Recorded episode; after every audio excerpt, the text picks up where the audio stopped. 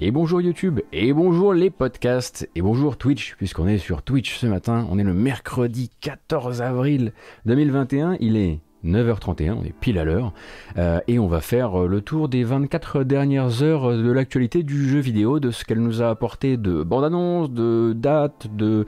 Euh, pas de report, non il n'y a pas de report aujourd'hui, d'informations diverses, d'approfondissements d'infos que vous connaissiez déjà, des scoops pas trop trop, pas de scandale non plus, ça nous change.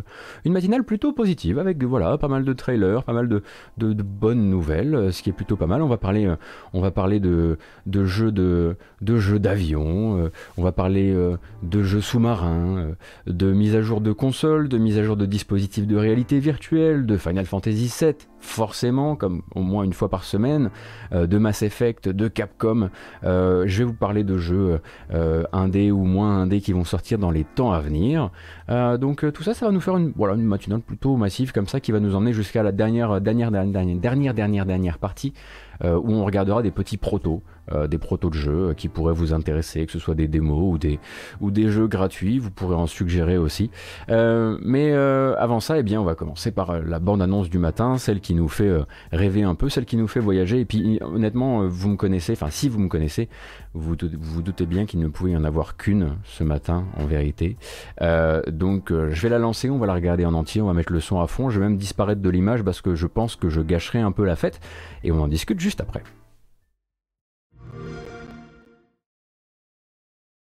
Et ça craque évidemment.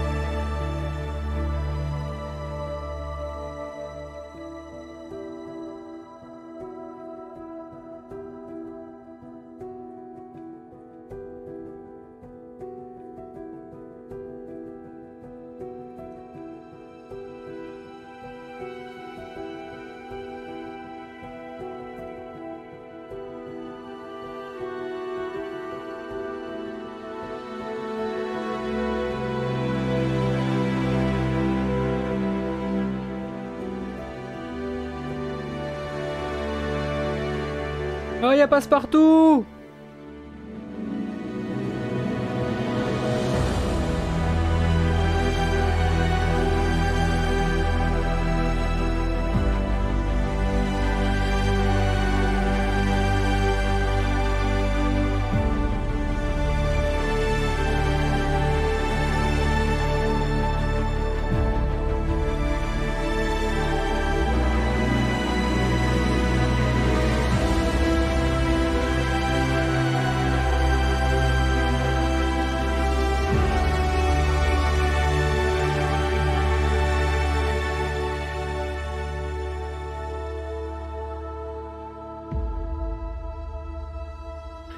Ouais, bah s'il appelle, moi je veux bien venir. Hein. Il me faut juste une 3080. C'est encore, un incroyable, incroyable, incroyable trailer par euh, Flight Simulator 2020 qui donc accueille sa mise à jour française et belge et également luxembourgeoise, mais pas suisse. Euh, donc vous avez pu voir toute une série de nouvelles destinations qui ont été en fait Pour rappel, donc Flight Simulator 2020 utilise beaucoup de données existantes du, dans le cloud pour modéliser sa Terre. Et puis une mise à jour après l'autre va repasser sur des destinations particulières, sur des régions particulières comme il l'a fait avec l'Angleterre il n'y a pas longtemps, enfin avec le Royaume-Uni pour être plus précis, et ils vont refignoler, recréer, remodeler des endroits, des lieux dits, des, des voilà, la falaise d'Etretat par exemple, qui aurait cru qu'on aurait un jour ça euh, modelé à la main euh, dans Flight Simulator, et pourtant, euh, et donc ça va venir avec une, donc une, ce qu'ils appellent une carte d'élévation numérique qui va être améliorée au niveau de ces territoires-là, deux aéroports en, en haute, en toute haute définition, deux capitales en haute définition, deux, pardon, deux capitales en haute définition qui sont donc Paris et Amsterdam, trois nouveaux aéroports modélisés, Megève, Nice et Rotterdam, et après voilà les 100 aéroports supplémentaires qui sont des, voilà, des plus petits aéroports mais qui eux ne sont pas entièrement euh, entièrement modélisé euh, à la main pour l'occasion. Et puis bah, cette science du trailer, alors vous allez me dire peut-être que c'est un peu facile, peut-être que, peut que si les publicités pour les, euh, les compagnies aériennes sont si belles, c'est aussi parce que le ciel voilà, fournit quand même une bonne partie du matériel. mais toujours est-il que c'est vrai que ça fait des, voilà, des bandes annonces assez, assez délirantes. Je crois d'ailleurs j'avais eu une discussion avec Wanda qui m'expliquait que si les bandes annonces de, de Flight Simulator nous paraissent aussi si belles, c'est parce que ça fait partie des rares trailers qui à l'heure actuelle utilise un nouveau format d'encodage euh, euh, qui est rendu disponible par YouTube. Et il me semble que Microsoft pousse euh, pour être parmi les premiers à utiliser cette nouvelle, cette nouvelle techno d'encodage pour, YouTube. Je crois qu'on avait, eu qu'on avait discuté de ça.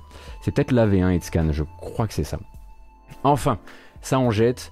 Euh, l'espèce de faux Hans euh, époque euh, chevalier de sang réal, ça marche, vraiment à mort sur cette sur bande annonce. On verra d'ailleurs si YouTube me laisse le ploder sans sans souci.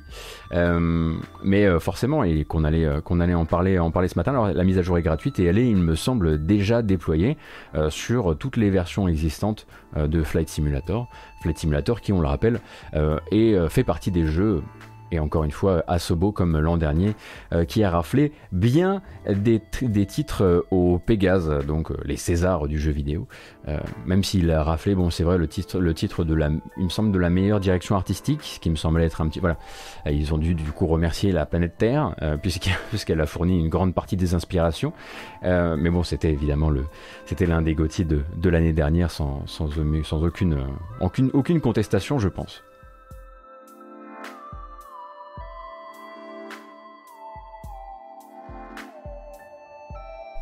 Et Flight Simulator sur 2020 euh, sur Series euh, S et X, enfin euh, évidemment la question qui se pose ça va surtout être sur la S, ça, arrive cet été effectivement. Pour l'instant c'est uniquement sur PC.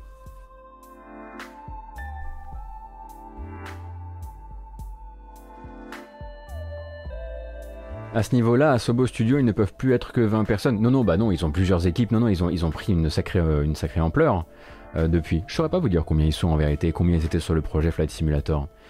Euh, après, c'est aussi voilà, il y a quand même beaucoup de, euh, il y, a, quand même beaucoup de, euh, beaucoup de travail qui a été fait grâce à des, données, à des données qui sont voilà des, données de comment dire, d'analyse planétaire quoi. Tout n'est, n'a pas, c'est pas une Terre entièrement modélisée à la main, ce qui a donné du coup ces ces merveilleux petits bugs qu'on a vu au lancement quand il y avait des grands trous de texture, des machins assez rigolos comme ça.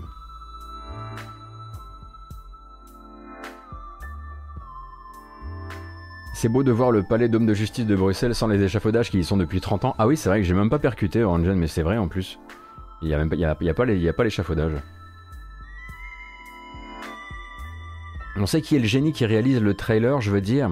On pourrait se. Bah, ça doit pas être difficile à trouver, hein, la société qui s'occupe de faire les, bandes annonces euh, de, euh, euh, de Flight Sim. Après maintenant, voilà, on, attend, c'est sûr, Flight Simulator dans le 57, voilà. On veut pouvoir, euh, on veut pouvoir survoler euh, Grosse euh, voilà, on veut les usines de Carlin, évidemment. Évidemment, si, vous avez, si vous avez besoin d'une liste de lieux dits près de chez moi, il n'y a pas de problème, moi je vous les donne. après, est-ce que c'est vraiment une, mise à jour qui fera un, trailer qui vendra? Je ne peux pas vous le garantir en revanche. Voilà, Florange. Florange, hein. franchement, le haut fourneau de, les hauts fourneaux de Florange, il y a moyen de faire des trucs assez cool, je pense. Euh, j'embrasse ma région, comme d'habitude. Deuxième information, Nintendo Indie World ce soir, 14 avril, à 18h pétante. Alors, bon, forcément, moi, vous me voyez, hein, je suis déjà un peu en train de me chauffer là. J'en veux un maximum. Je veux les annonces, l'annonce surtout. on va peut-être tout de suite, créer un petit périmètre autour de ça. C'est 20 minutes sur les indépendants, certes, donc normalement sans Smash. Euh, sauf si c'est des indépendants, sauf si des, héros de jeux indépendants qui arrivent dans Smash, auquel cas on prendra la douille de notre vie, mais c'est 20 minutes. Donc ça va aller très très vite. Nous on, euh, rediffusera ça, hein. on diffusera ça ce soir. Je serai en ligne à 18h avec vous pour, pour souffrir l'absence euh, déchirante de Hollow Knight Silksong et on verra ce que, le, on verra ce que cette, cette nouvelle présentation nous réserve.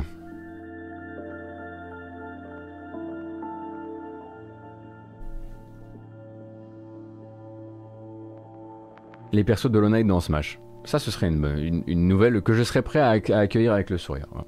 Seule nouvelle de Smash qui m'intéresse, très probablement. Euh, et il y a une deuxième bande-annonce que je voulais vous montrer ce matin pour se mettre euh, dans l'ambiance et en plus pour respecter, je pense, ce qu'on s'était promis, en tout cas ce que moi je m'étais promis vis-à-vis de le non euh, le non spoiler absolu autour de Subnautico, Subnautico, Subnautico, Subnautica Below, Zero, qui, vous le savez, hein, fait, fait, route donc pour vers le 14 mai. je m'étais toujours dit que je ne regarderais pas de bande-annonce de gameplay parce que j'ai pas envie de me spoiler les biomes enfin, surtout les biomes et, puis les ambiances et puis beaucoup de choses comme ça. En revanche, ils ont sorti une bande-annonce cinématique hier qui en plus est assez drôle. Alors certes, ça va spoiler deux trois trucs comme le fait que euh, ça se passe plutôt sur euh, dans une zone arctique, surprise. Et un peu sous l'eau, surprise, et qu'il y a des créatures un peu bizarres aussi. Euh, mais le trailer est assez drôle, du coup je vous propose qu'on se le regarde, parce que je pensais vraiment pas qu'on allait avoir un trailer cinématique pour Subnautica Below Zero, et pourtant.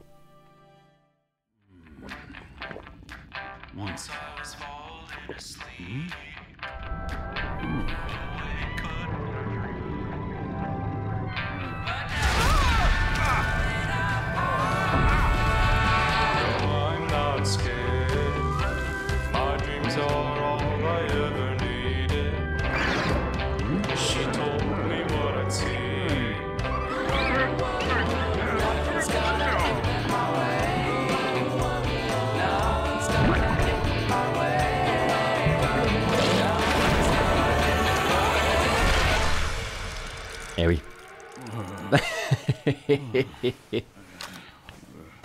Ça rappelle des souvenirs. Hein.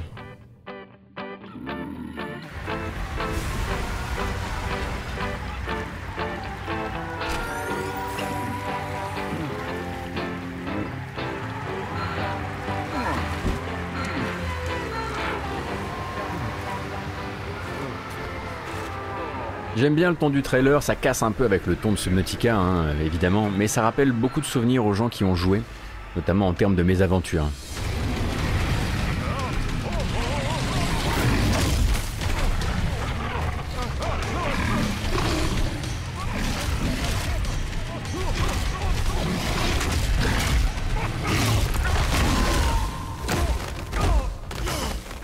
Ouais, dure journée, hein. Alors non, normalement ce n'est pas le héros hein, de, de Below Zero, c'est simplement euh, un employé d'Astera, comme un autre, qui sert de héros à cette bande-annonce.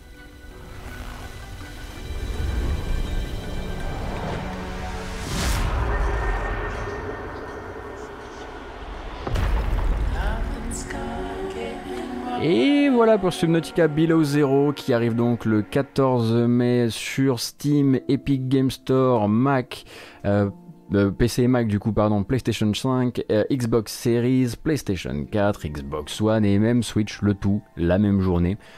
On fera attention hein, évidemment, euh, à la, version Switch comme d'habitude. Alors oui, c'est vrai, le personnage risque probablement de nous laisser un audiologue qu'on pourra retrouver dans le jeu. Ça ferait une belle manière de, de raccrocher avec, avec cette bande-annonce.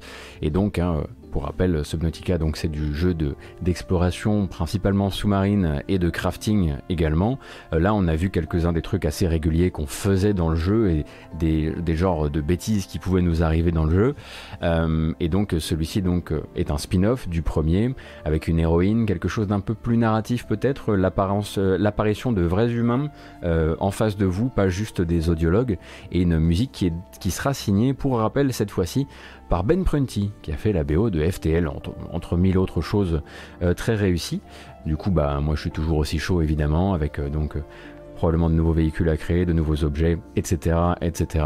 Et content que le jeu ait trouvé le temps de se faire une petite, euh, une, petite préparation euh, commerciale avec de la CG comme ça. C'est, c'est, pas son style à la base. Il s'est beaucoup montré à base de, à base de, de, mises à jour, puisqu'il est déjà en accès anticipé. Hein. Voilà, des mises à jour en vidéo. Voici ce nouveau biome, ce nouveau biome, etc. Et puis ça permet au moins d'avoir une bande annonce, on va dire spoiler friendly, à se mettre, à se mettre dans le cornet. C'est toujours agréable.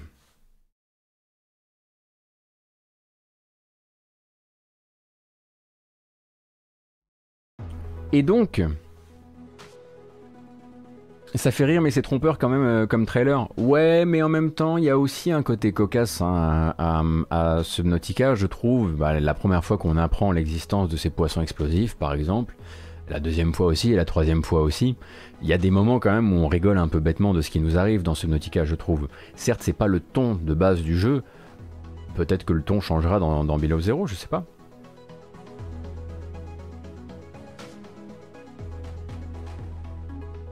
Est-ce que les deux univers, océan du premier et glace du second, seront mélangés? Alors c'est la même euh, planète, mais c'est pas du tout les mêmes régions de la planète. Donc euh, l'univers est le même. Hein. et la planète, euh, à 45, je sais plus, sais plus combien, est, est toujours la même.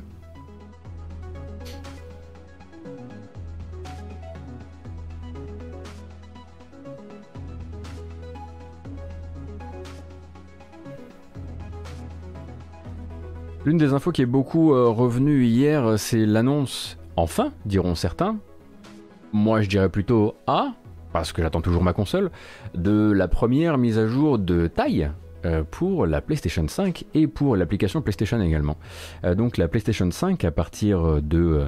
alors attendez, c'est déployé quand cette affaire? C'est déployé aujourd'hui même, hein, on est le 14 avril.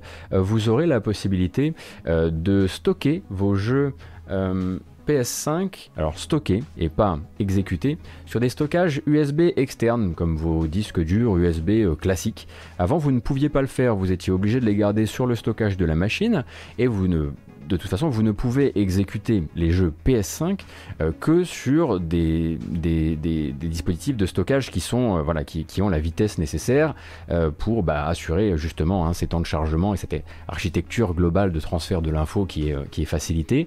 donc on ne pourra pas les exécuter à partir de ces disques durs, mais on pourra les stocker si on a envie de faire de la place, si on a besoin d'avoir tel jeu ou tel jeu ou tel jeu à ce moment-là. Hop, on le met sur le, sur le disque dur, le disque dur portable et il pourra attendre. Avant, c'était pas le cas. Avant, l'interface ne vous pas euh, de, faire, euh, de faire cette transition-là.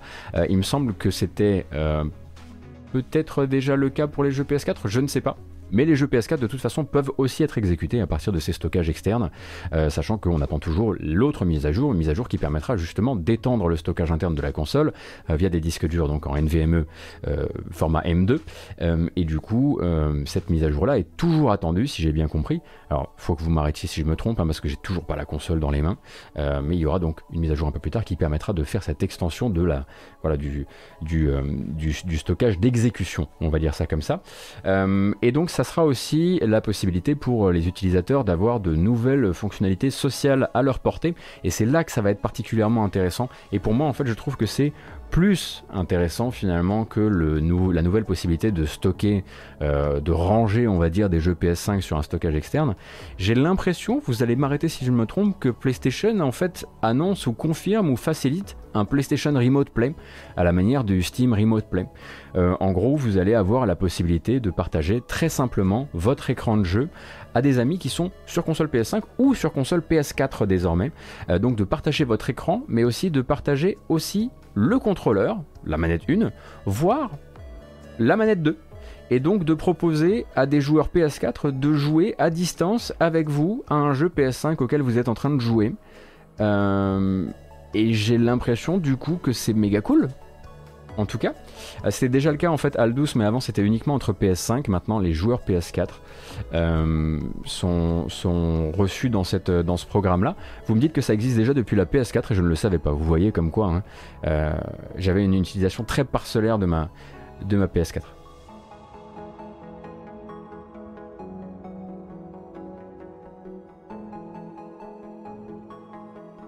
Ah bah oui, je découvre l'existence du SharePlay. Et à mon avis, je dois pas être le seul, mais... Ou peut-être le suis-je. Et en tout cas maintenant, donc, ils annoncent que ce sera entre les deux générations de machines via l'arrivée de cette, de cette nouvelle mise à jour qui va aussi améliorer grandement la gestion de la bibliothèque de jeux, ce qui n'est pas plus mal parce que si j'ai bien compris après mes discussions avec Pouillot, il y avait du chemin à faire de ce côté-là. Euh, donc la possibilité de faire de la recherche de jeux, de, les masquer certains titres, de personnaliser l'affichage, etc., etc. Ce qui permettra par exemple de masquer euh, quand vous avez une version PS4, une version PS5, quand vous avez des démos, quand vous avez ceci, quand vous avez cela. Et vous pouvez faire tout autant de blagues à base de mais quel jeu sur le chat. Je rappelle quand même que euh, tout le monde n'a pas déjà ruiné tout le catalogue PS4 avant d'arriver sur PS5, que quand on arrive sur PS5, on a quand même tout le catalogue du PlayStation Plus euh, collection euh, qui permet de découvrir toute la génération PS4. Donc quel jeu peut être pour vous? Certes, mais pas pour tout le monde.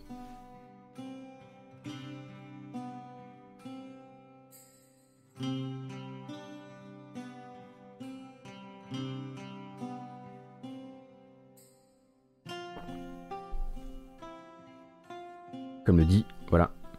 Willow Stevie, j'ai eu la PS5, c'est ma première play, je pense tous les gros jeux de la PS4, quel plaisir. Puyo Puyo Tetris 2, j'ai été exhaustif. bravo Vagnor, bravo.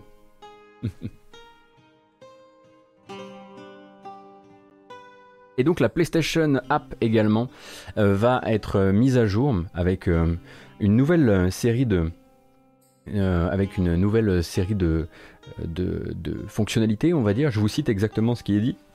Pardon. Nous avons récemment ajouté des options permettant d'enregistrer des produits dans une liste de souhaits, de recevoir des notifications quand vos amis sont en ligne et de modifier l'état en ligne de votre console. Au cours des prochaines semaines, nous en ajouterons de nouvelles, notamment la possibilité de rejoindre une session multijoueur sur PS5 depuis l'application, de gérer le stockage de votre console PS5, de comparer votre collection de trophées à celle de vos amis et de trier et filtrer les produits du PlayStation Store. C'est donc les nouvelles mises à jour à attendre bon une partie maintenant et le reste plus tard euh, sur, euh, sur l'application mobile euh, PlayStation.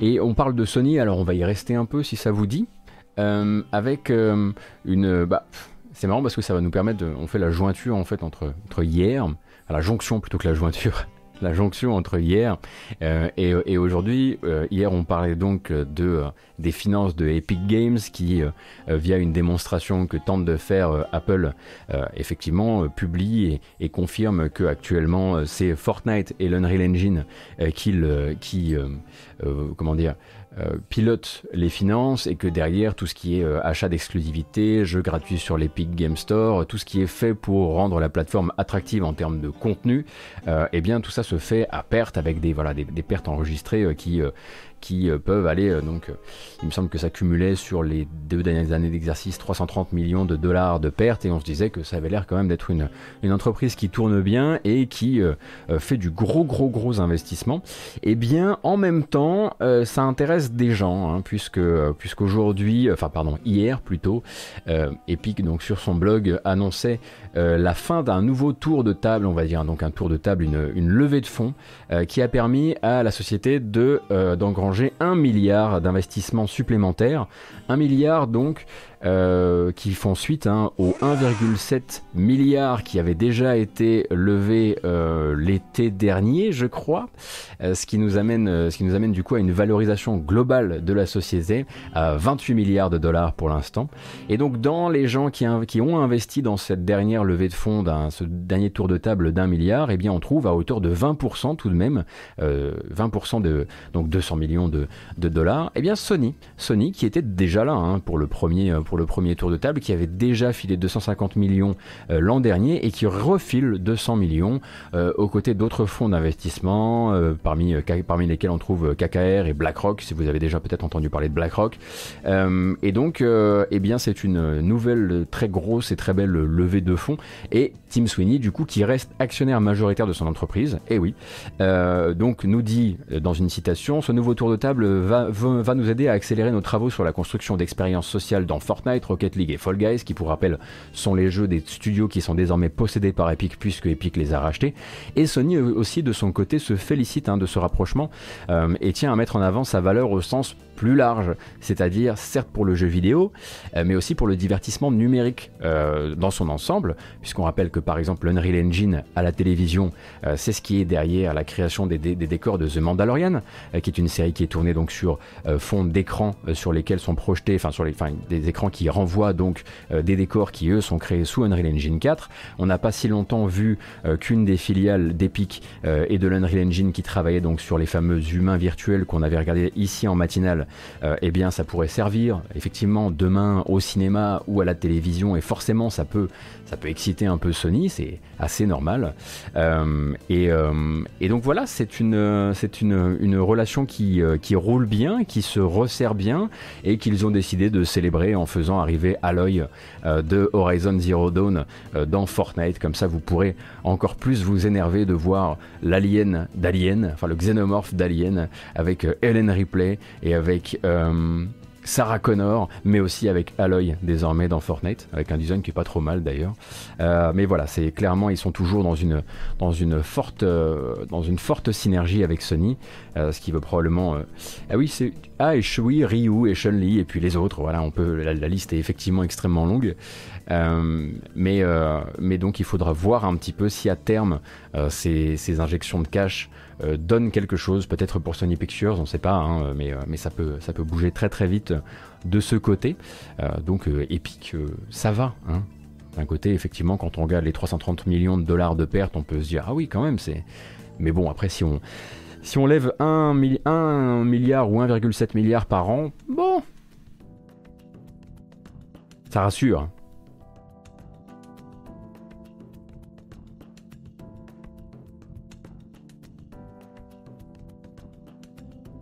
Pense que c'était une fausse bonne idée, cette euh, décoration de, euh, de euh, Subnautica.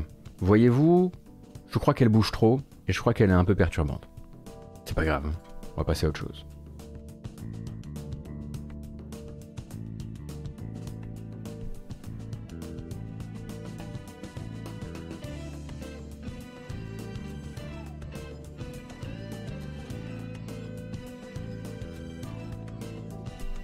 Et toujours chez Sony, et chez Sony, euh, bon, avec Square Enix, euh, vous n'êtes peut-être pas sans savoir qu'on recevra bientôt euh, sur PS5 donc Final Fantasy VII Remake dans sa version donc améliorée pour PS5 qui possédera automatiquement pour les gens qui ne font pas qui ne font pas la mise à jour depuis depuis la version PS4 quand vous l'achèterez sur PS5 il possédera automatiquement le DLC Yuffie. Alors on savait que cette version PS5 s'appelait s'appelait s'appelait Final Fantasy VII Remake Intergrade. Maintenant, on découvre que c'est pas le nom du DLC, en fait. Parce que le DLC, dans, la grande, dans le, grand mercato des, suffixes et des nomenclatures de chez Square Enix, eh bien, il s'appelle Intermission. Donc, Intermission est intégré dans Intergrade, qui lui est la version PS5 de Final Fantasy VII Remake. Suivez un peu, hein, parce que voilà, je vais pas pouvoir faire ça tous les matins non plus. Faites un petit peu de voilà, Hein. Euh, on embrasse Nomura, merci hein, pour tout ça. Euh, et on a eu quelques informations un petit peu à propos de, à propos comment va se jouer ce DLC qui, pour rappel, hein, confirmation vraiment très importante des équipes de Square Enix, sera le seul DLC entre Final Fantasy VII Remake et Final Fantasy VII Remake 2. Il va y avoir plein d'autres choses évidemment, on a parlé notamment des expériences mobiles et de comment ça va douiller dans tous les sens, mais ce sera le seul et unique DLC parce qu'en gros il est justifié euh, par Square Enix comme étant le laboratoire qui leur a permis de passer de la PS4 à la PS5 et c'est donc un DLC qui est exclusif à la version PS5 du jeu. On va regarder la bande-annonce pour que vous voyez un petit peu à quoi ça ressemble. Donc ça c'est le jeu de base, bon voilà.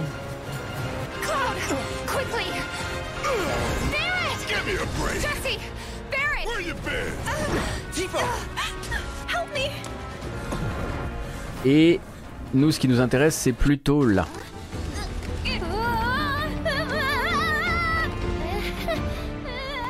Donc un DLC entièrement centré sur Yuffie, ça on le savait, euh, qui se baladera donc euh, derrière les lignes ennemies chez la Shinra pour voler des matérias, puisque c'est comme ça qu'on qu'on procède au Wutai et donc il travaillera seul, hein, qui travaillera qui travaillera pas avec les personnages euh, du, euh, du jeu original, mais qui aura quand même un compagnon, Sonon, qu'on voit ici.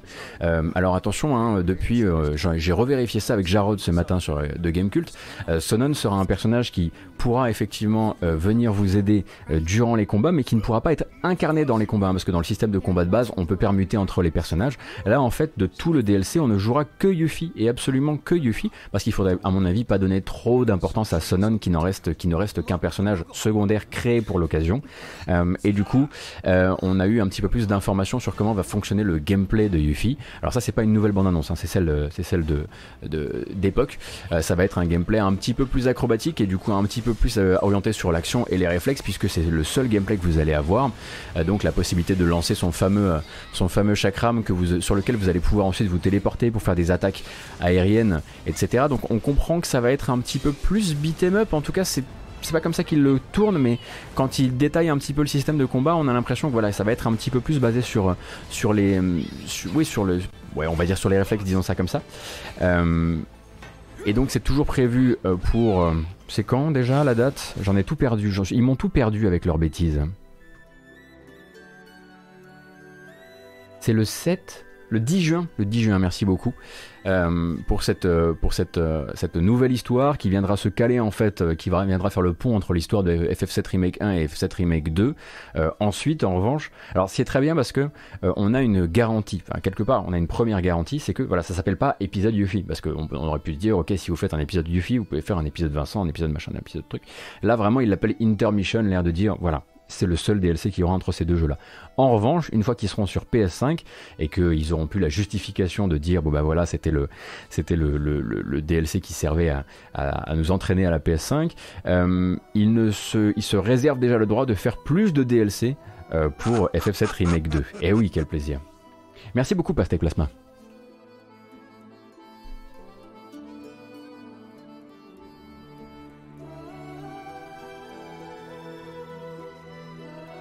Ce personnage qui accompagne Yuffie euh, ressemble tout de même beaucoup à Zack. Alors, ne parlons, euh, on peut pas parler. Euh, vous pourrez en parler peut-être, allez, en parler peut-être avec Atto euh, qui aura ses idées euh, sur la question. mais je, parce que là, sinon, on est obligé de rentrer un petit peu dans ce que, dans la démarche même narrative que peut avoir F7 Remake. Je compte toujours hein, sur les gens sur le chat pour ne pas trop en parler, pour ne pas trop le spoiler pour les gens qui ne sauraient pas ce que le jeu fait avec avec son avec ses histoires. Mais ma foi, discussion très intéressante avec Atto quand je découvre que euh, lui voit dans l'annonce de Neo, euh, le deuxième jeu de la série euh, The World Ends With You, la possibilité donc que le jeu vienne se mettre un peu au chausse-pied dans le Nomura verse, dans le Kingdom Hearts verse, verse, et lui a des idées très intéressantes sur comment en fait on va se retrouver à terme avec un univers partagé qui ira et entièrement partagé et entièrement canon, qui ira de FF7 Remake 2 jusqu'à The World Ends With You en passant euh, par euh, en passant par ce qui sera fait bientôt euh, ou pas ou ce qui a déjà été fait autour de Kingdom Hearts. C'est passionnant son, son, son, son, interprétation des choses et ça nous prépare à des choses qui puent.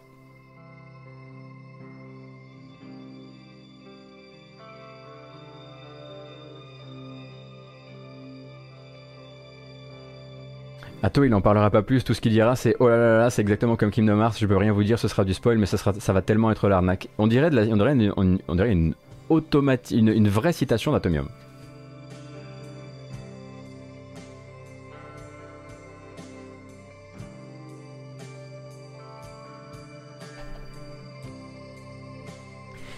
Et écoutez, on a fait un truc très filé, je suis assez content. Hein. On a commencé donc euh, cette matinale, on était euh, sur euh, Microsoft Flight Simulator. Bon, ça, voilà, c'était le premier truc. Ensuite, on a parlé de cette de cette mise à jour donc de Flight Simulator centrée sur la France, les Pays-Bas et la Belgique, qui vient d'être et le Luxembourg d'ailleurs, hein, qui est déployé sur Flight Simulator 2020 de manière gratuite. On a parlé du Nintendo Indie World donc qui aura lieu ce soir à 18h, 20 minutes d'annonce indépendante, enfin de jeux indépendants Nintendo, euh, enfin pour la Switch en tout cas. On est passé, hop, comme ça, euh, sur la PS5 et sa, première grosse mise à jour euh, de, euh, de son système d'exploitation. Et puis on a glissé vers Sony plus Epic Games. Et puis ensuite on est resté un peu du côté de Sony avec Final Fantasy VII Intergrade et son DLC Intermission. Franchement, suivez. Hein. Et désormais, on reste avec Square Enix. On reste avec Square Enix et on va se souvenir d'une petite production que j'avais lancée comme ça en l'air il y a quelques jours quand on parlait de la version Game Pass de Nier Automata. Souvenez-vous. Qui, alors, en apparence parce qu'en fait ça a été un peu, euh, contre-vérifié depuis euh, par Digital Foundry, était une meilleure version que l'horrible version PC de Nier Automata qu'on a sur Steam euh, depuis des années. Alors elle est un peu meilleure, mais pas entièrement en vérité. et du coup, ça avait donné lieu à une grosse campagne de review bombing sur Steam, puisque les joueurs, ça fait 4 ans hein, qu'ils attendent un patch pour que le jeu puisse fonctionner tranquillement, sans avoir à utiliser le fameux mode FAR. Rien à faire.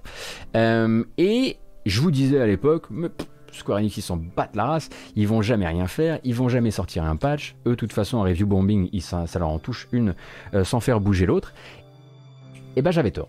J'avais tort parce qu'il semblerait qu'il soit important de balayer un petit peu avant la sortie de Nier Replicant 1.22. Ce serait quand même dommage d'avoir euh, des trucs qui traînent dans les coins de la pièce au moment de sortir un nouveau jeu dans l'univers de Nier.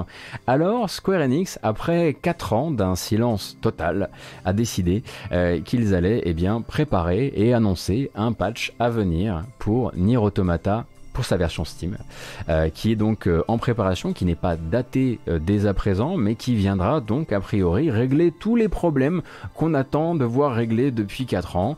la possibilité donc d'atteindre facilement le 60 fps, la possibilité d'atteindre facilement la résolution qu'on pouvait espérer pour le jeu. donc donc il l'annonce, il le confirme, rassurez-vous, tout sera lisse, nickel, nettoyé au moment de la sortie de, de, euh, de Nier Replicant 1.22, on pourra pas dire que pendant ce temps-là, euh, ça pue, euh, qu'il y a des trucs qui, qui, traînent dans les coins. il faut voir un petit peu que, à mon avis, en tout cas, s'il n'y avait pas eu Replicant, ils auraient laissé faire et ils auraient laissé le, ils auraient laissé le review bombing se faire. Mais je pense que là, il y a un enjeu.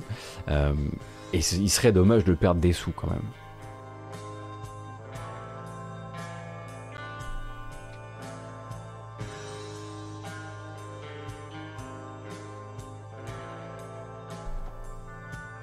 Pour ceux qui hier attendaient des news de Tunic, il sera jouable sur PC pendant le Ludonaracon qui se tiendra entre le 23 et le 26 avril. Ce sera une démo, Syriaco?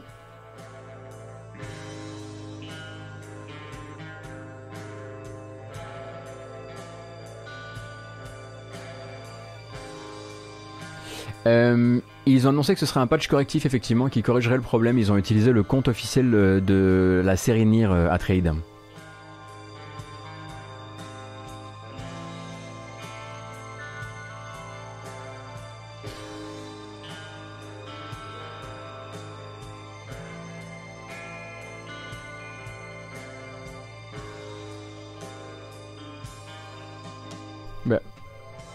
qu'il publierait un patch uniquement. Oui, Atreides, c'est ce que je dis, un patch, pourquoi?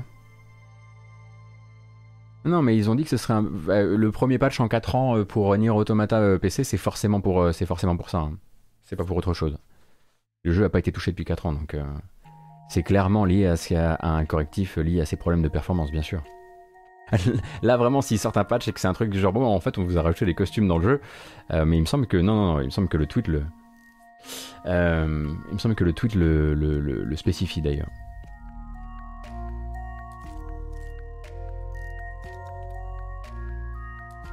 Toujours bien ce petit morceau là.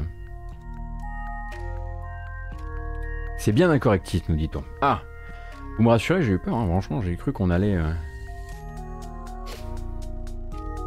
j'ai cru que je racontais des bêtises. le jeu prend désormais en charge les contrôleurs Logitech et Nacon. ah, waouh, merci beaucoup. On plaisante, hein, euh, pour les gens qui nous écoutent en podcast, c'est une blague avec le chat.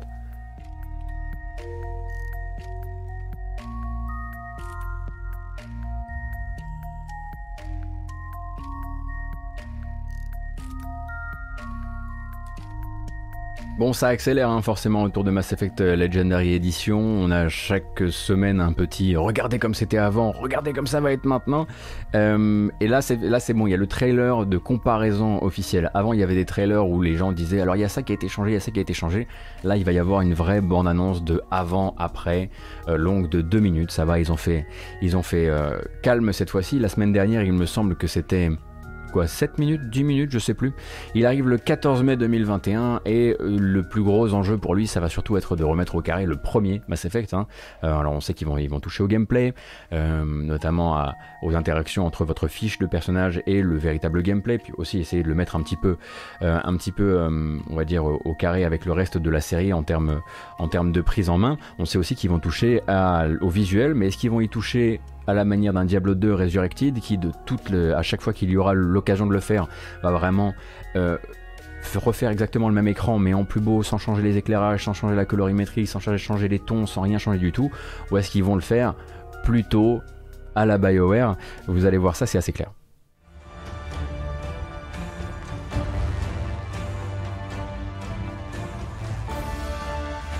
Voilà, l'original. Il y a des trucs qui sont pas trop changés mais en ajoutant beaucoup de nouveaux effets, il y a beaucoup de DA d'endroits qui changent. Là, ça va encore. Il y a des endroits où la planète rouge devient vraiment une planète jaune en revanche. Hein.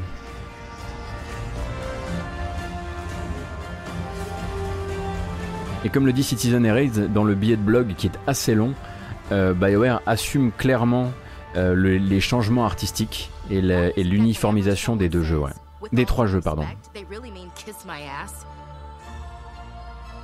Alors non, ils ne vont pas changer euh, la musique. En revanche, il va y avoir des compositions en plus par les compositeurs d'époque, une ou deux, pas grand-chose. Bon, il y a des moments où c'est un peu moins saisissant que d'autres, mais c'est surtout au niveau du framerate que ça va changer. Hein.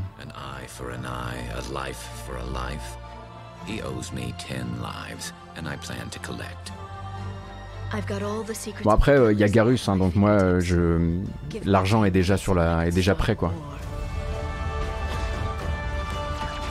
Voilà, là je suis moins convaincu, vous voyez par exemple. C'est plus du tout le même endroit.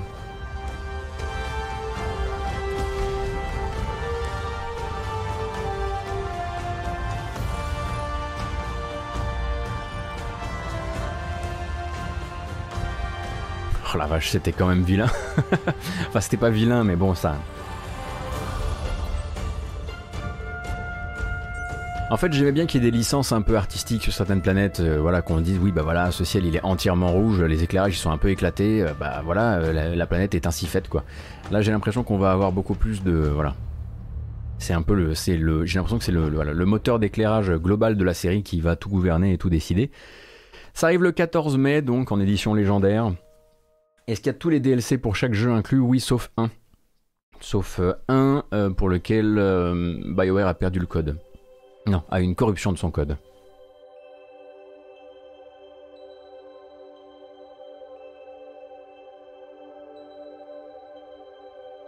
Je suppose que ce sera payant même pour ceux qui ont les originaux.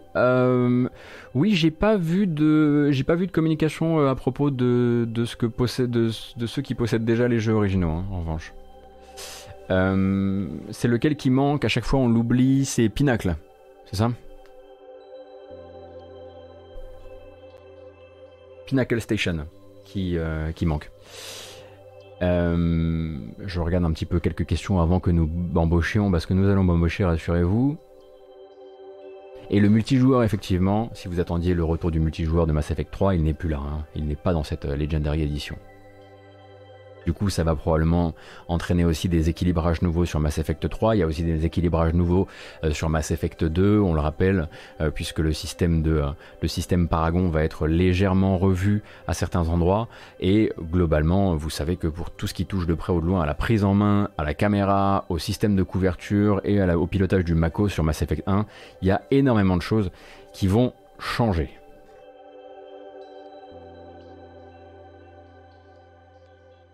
Euh, Bill Sugo, est-ce que je crois en la rumeur d'un Anthem qui reviendra sur PS5 et Xbox Series optimisé avec une refonte, même si EA a annoncé l'arrêt du projet il y a quelques semaines de cela? J'ai pas vu cette rumeur. Tu veux dire, ah, juste une, juste une version next-gen en fait? Je sais pas si sais pas si c'est vraiment un truc qu'ils ont envie de faire quoi. Enfin, je veux dire sortir la version next gen d'un jeu littéralement mort euh, sur le plan du développement alors que ça devait être un jeu service me semble être complètement invraisemblable.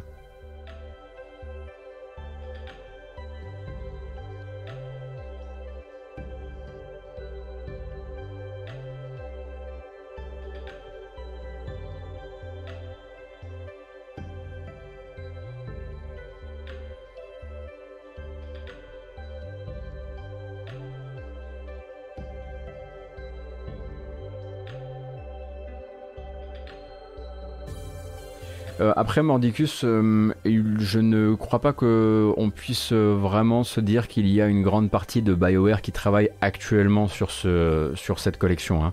Il doit y avoir beaucoup d'outsourcing, il doit y avoir beaucoup de travail en externe, il doit y avoir une petite équipe qui chapeaute tout ça. Mais il faut pas se dire que c'est en train de ralentir les projets en cours chez, chez BioWare. Les projets de BioWare arrivent très bien à ralentir tout seuls, je te rassure. Malheureusement, avec toutes les, tout ce qu'ils sont en train de, de traverser actuellement, le nouveau Mass Effect, le nouveau Dragon Age ont pas besoin de, ont pas besoin de ça. Ils se démerdent très bien tout seuls pour être dans la panade malheureusement. Allez, quel, on est combien? On est combien? On est combien? 2526, incroyable. C'est pas rien, c'est pas trois personnes. C'est vrai ça. Mais alors, qu'est-ce qui se passe? Mais alors, qu'est-ce qui se passe? On a tout cassé? Aïe aïe aïe aïe aïe aïe aïe. Ben alors Ça va? Vous me voyez? Waouh C'est la première fois que la bamboche est cassée. Ouh Ouh. Bouge plus.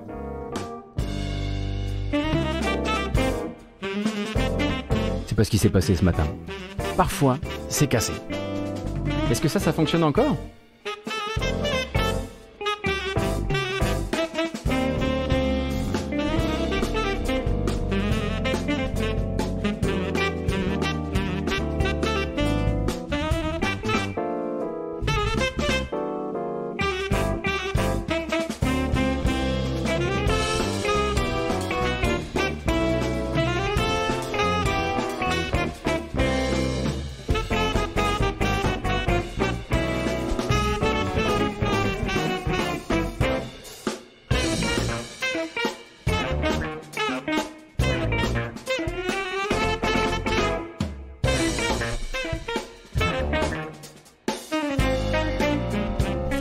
Pas ce qui s'est passé avec la bamboche du matin. Normalement, c'est un truc très simple, on appuie, ça fonctionne, on kiffe. On fête le fait que, bah voilà, on est beaucoup ce matin, on apprécie le moment. Je sais pas ce qui est en train de se passer et j'ai peur d'appuyer sur le bouton fin de bamboche. J'ai peur que ça casse le setup. Or, il va falloir que nous en passâmes par là parce que sinon, je pense que ça va créer des problèmes pires après. Alors, est-ce qu'on peut vraiment appuyer sur ce bouton? Il faut que vous croisiez les doigts, un maximum pour qu'on puisse ressortir de tout ça par le haut. C'est pas sûr. C'est pas sûr.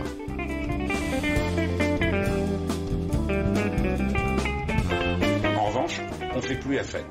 La bamboche, c'est terminé. C'est bon. C'est bon. C'est bon. Je sais pas trop ce qui s'est passé. Qu'est-ce qui aurait pu mal se passer? J'ai rien touché à mon setup. Qu'est-ce qui a planté? Très curieux. Bref, il faudra que j'éclaircisse ça. J'ai l'après-midi pour ça. Ça tombe bien, c'est ce que, ce que j'aime faire le plus. Ah, chasser les bugs. Quel délice. On retourne. Oh là là là là là là là là, qui craint. Merci beaucoup pour les 10 abos. C'est absolument adorable. Si seulement j'avais pas peur d'appuyer sur le bouton du pouce magique euh, ce matin, je l'utiliserais. Alors on va faire euh, voilà à l'ancienne. Merci beaucoup. On continue donc sur les news du matin, les news du matin. C'est marrant, on parlait hier donc de l'annonce donc dans notre grand planning des événements entre avril et juin euh, euh, au niveau du jeu vidéo.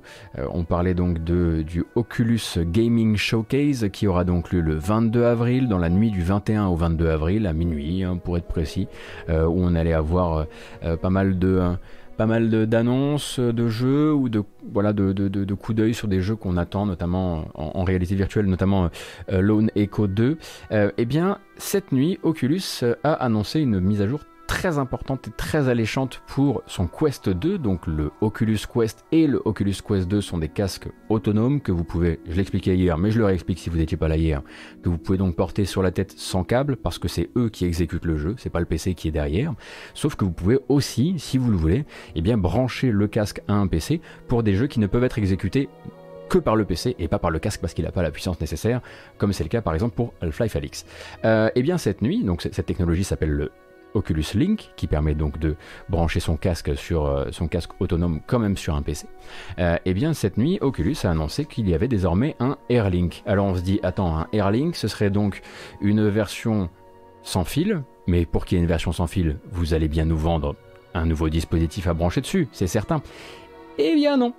Eh bien non, c'est une mise à jour, c'est une mise à jour qui, voilà, désormais euh, vous proposera, si vous bénéficiez chez vous d'un réseau Wi-Fi extrêmement stable, d'opérer depuis votre PC du streaming des deux images qui servent à faire donc de l'image en réalité virtuelle directement sur le casque euh, via une, fonctionnalité en fait Airlink qui s'implémente bah, en, en acceptant la nouvelle mise à jour, la mise à jour 28.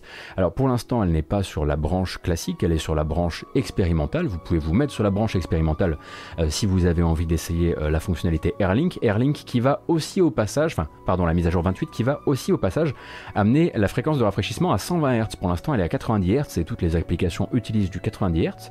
Mais demain, on aura envie de 120 Hz et de fait il fallait euh, qu'une mise à jour puisse déplafonner ça et c'est cette mise à jour 28 qui va s'occuper de le faire donc le casque Oculus Quest 2 pourrait demain, via du streaming en Wi-Fi, s'occuper de faire tourner Half-Life Alix sans fil. C'est conséquent. Euh, pour le coup, c'est ah bah, après je sais pas, il faudra évidemment que tout ça soit mis, euh, euh, soit passé sur des bandes test, qu'on voit déjà le, type de Wi-Fi qu'il faut, le, le, la, comment dire, le protocole de Wi-Fi euh, nécessaire. Euh, il le faisait déjà, mais pas officiellement, Moaltan. D'accord. Et ça marche bien? Parce que si ça marche bien, je trouve ça complètement fou. Ah, mais pas en 120. Non, en 120, effectivement. J'imagine que non. En revanche, hein, on rappelle, euh, plus ça va, plus le casque est en train de devenir, bon bah déjà c'est la meilleure vente de Oculus, hein, parce que pour rappel il s'est plus vendu que tous les autres casques Oculus euh, de son histoire mis euh, voilà, ensemble.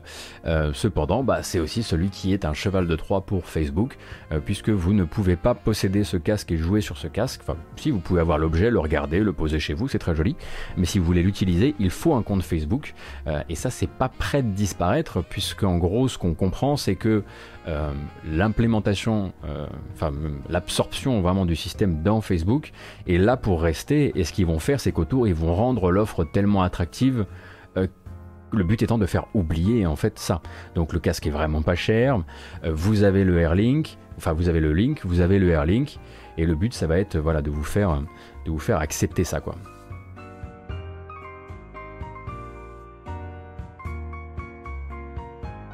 Virtual Desktop, ça marche du tonnerre avec SteamVR ou Oculus d'ailleurs. Alix en sans fil à 90 Hz, c'est une réalité depuis quasi la sortie du jeu.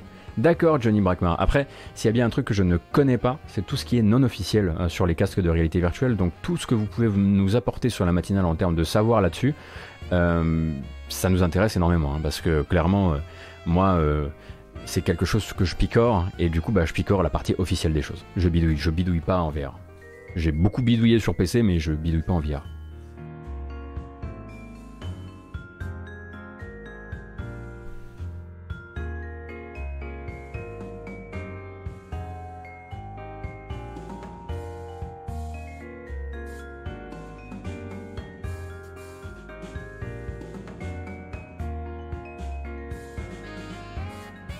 On a une nouvelle euh, bande-annonce. Alors, j'ai pas passé toutes les bandes annonces de toutes les classes, parce que je ne réserve ça évidemment qu'à King, of Fighters 15.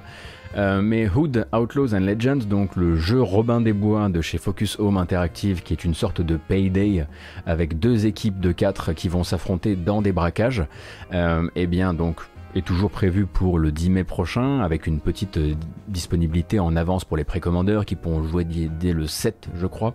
Euh, et là sort une grosse bande-annonce qui est une bande-annonce qui explique vraiment tout le gameplay. Donc je vous propose peut-être de la laisser un petit peu tourner, de la regarder ensemble et de voir si ça nous branche ou pas. Moi, plus j'en vois sur le jeu, plus, ça m'intéresse. Donc pour rappel, hein, édité par Focus et développé par Sumo Newcastle, donc l'une des antennes de Sumo Digital.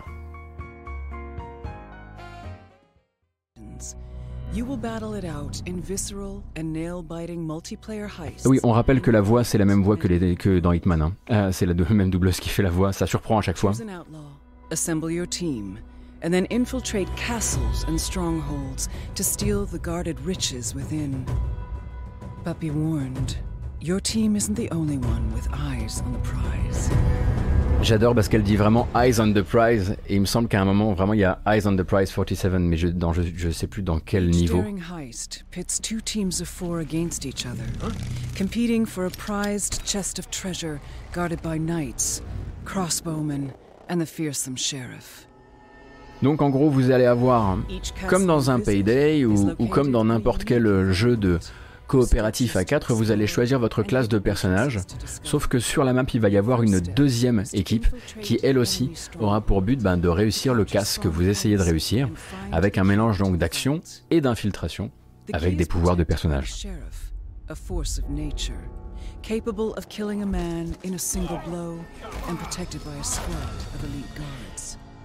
Je me demande à quel point Ayo doit être euh, énervé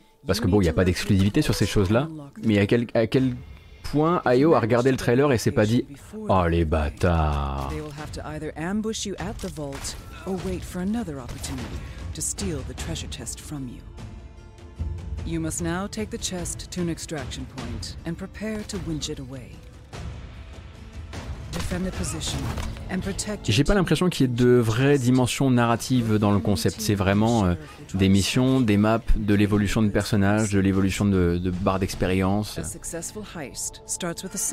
Pour vous donner une idée, ça pourrait être euh, euh, le, le, ver, le Vermintide du, du braquage, quoi, quelque part.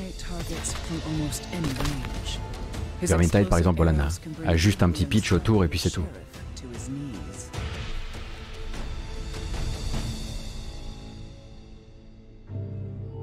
The hunter's burst fire crossbow and deadly assassination abilities makes her a master of close range. En fait, j'ai très très hâte d'essayer le jeu parce que tout va se, jouer sur l'IA, hein, notamment les IA des gardes puisque c'est du PVE PVP.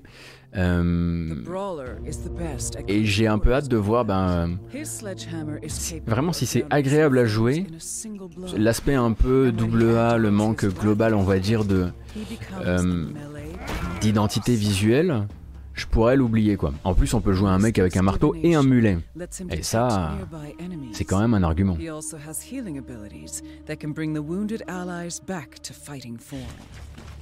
Only a fool would consider him a pacifist, though.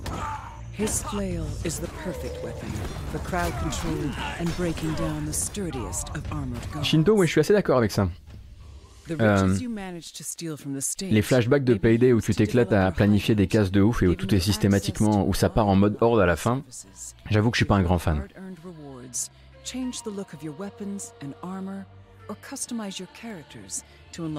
La musique a l'air chouette en revanche. On l'a pas beaucoup entendu dans le trailer, mais elle a l'air chouette. Les retours de la bêta sont très négatifs, euh, Jean. Alors très joli pseudo au demeurant. Ah bah merde, alors moi j'y ai pas du tout participé. Hein. Mais négatif comment? Négatif genre gameplay pété ou des soucis de performance?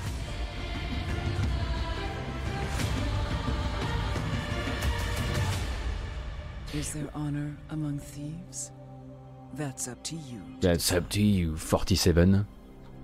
Bon après c'est sûr, ça c'est des choses qu'il faudra effectivement voilà tester sur euh, tester sur pièce on va dire. Moi comme beaucoup de gens sur le chat, euh, j'ai peur j'ai peur de, l'aspect euh, de l'aspect là on vous montre de l'infiltration, là on montre voilà des, des, plein de de moyens qui permettent de passer par les ombres et puis au final ça va être Nosgoth quoi. Je, citerai toujours Nosgoth comme étant le le moins de fun que j'ai pu avoir dans un, dans un TPS coop, euh, Enfin, PvE, PvP.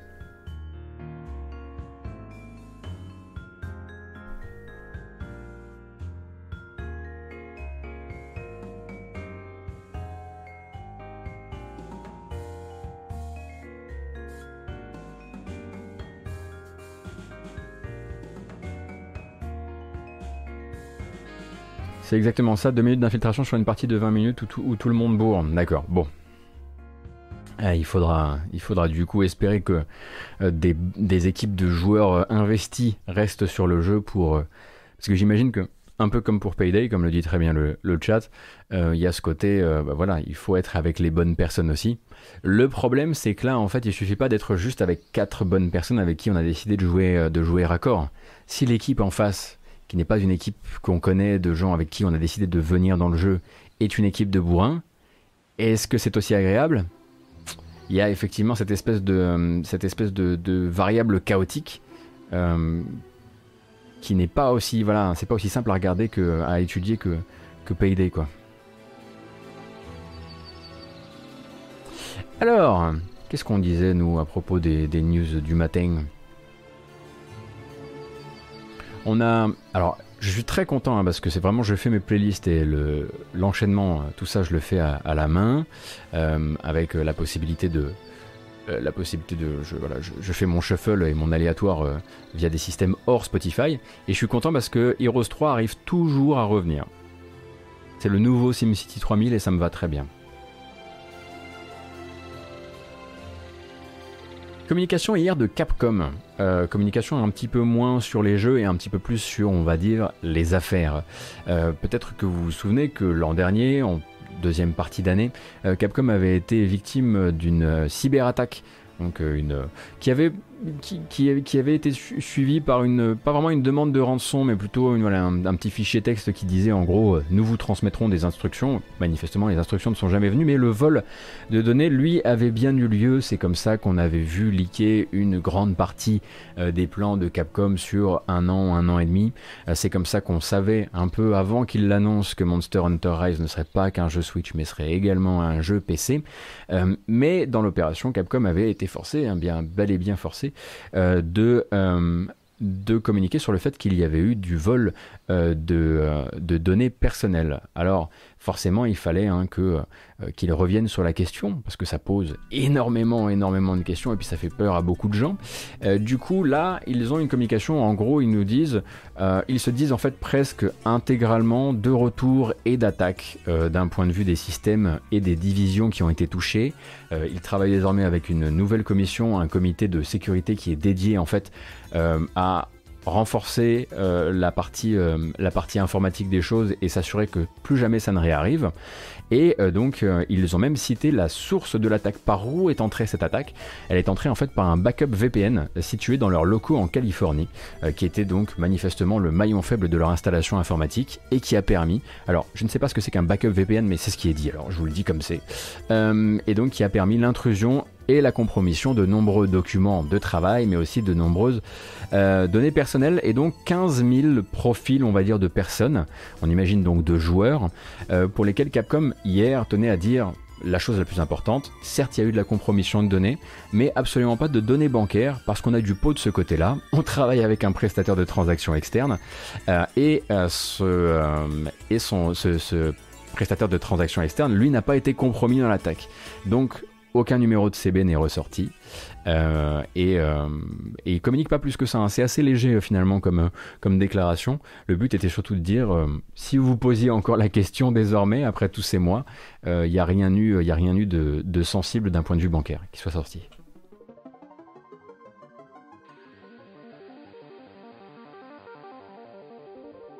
Un VPN de secours pour se connecter à distance. Merci beaucoup un point d'accès extérieur si jamais tes interfaces principales avec ton, réseau, sont mortes. Donc en gros, une porte de secours pour se connecter à distance si plus rien ne répond. Et c'est donc par là qu'ils sont rentrés.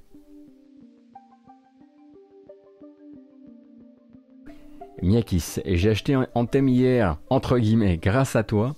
Pour le moment, je comprends toujours pas pourquoi ça a floppé, manque de contenu, mais sinon, je trouve l'ambiance cool et les sensations de vol vraiment sympas. J'ai un goût de rendez-vous manqué alors qu'il y a plein de choses intéressantes. Bah, c'est Welcome to Anthem. Euh, les sensations de vol sont incroyables, euh, les sensations de combat sont vraiment bonnes, l'univers est chouette, euh, les javelins sont cool, les, classes sont bien, le système de combo, le sound design, la patate de tout ça, c'est très bien. Mais effectivement, tu vas vite tomber un moment. dans, dans cette impression. Tu vas voir que bon, la manière dont l'histoire se replie, vraiment, il y a quelqu'un qui sort et qui éteint la lumière, vraiment. Hein, ça fait cet effet-là, un peu comme dans Mafia 2. Il y a un côté un peu, bon bah les gars, parce que normalement il devait y avoir d'autres chapitres à l'histoire qui sont jamais arrivés. le loot, tu vas le voir à partir du moment, en fait, tu vas chercher en fait ton loot légendaire sans jamais le trouver, et puis quand tu vas le trouver, ça va être en haut level, et ce sera les 3, 4, 5 mêmes objets en boucle. et c'est là en fait que le jeu, bah, en fait le jeu est un c'est le, c'est un, ça n'aurait pas dû être ce jeu service euh, dont on attendait énormément de contenu. Il est ce parfait jeu de Game Pass euh, qui te fera 15-20 très belles heures et ensuite, hop, on s'en va avant que ce ne soit trop tard. Donc, il y a une manière de consommer en thème qui permet de ne pas lui en vouloir. Malheureusement, ça n'a pas été pour beaucoup de gens celle qui a été, euh, celle qui était mise en avant. Donc, donc, on a pris cher. Mais oui, il y a tellement de choses qui sont bien dans ce jeu, malgré tout.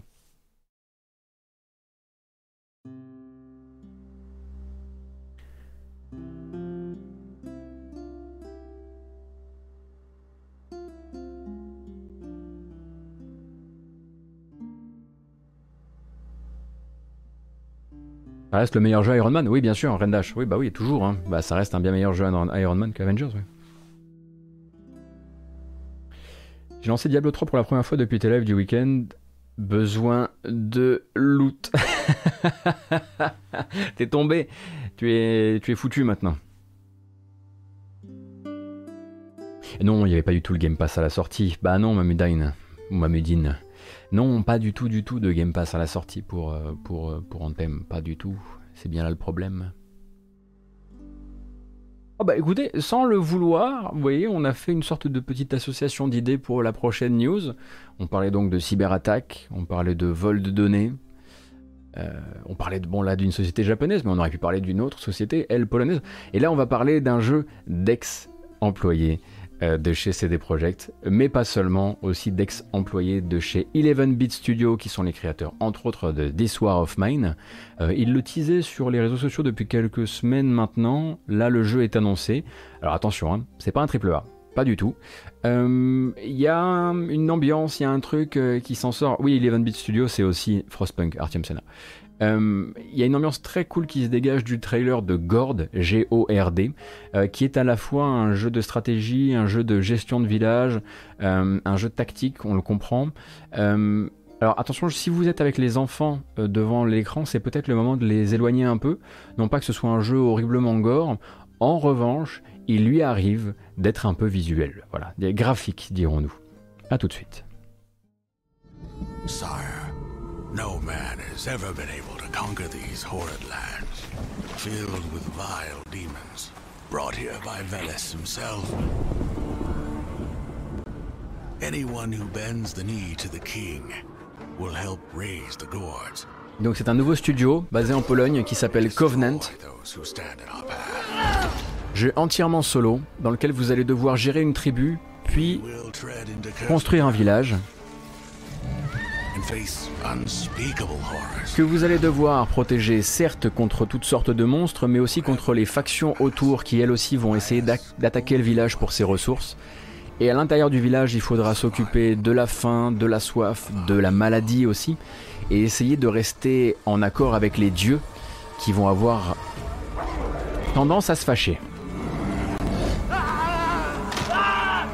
Et de vous péter le bras manifestement.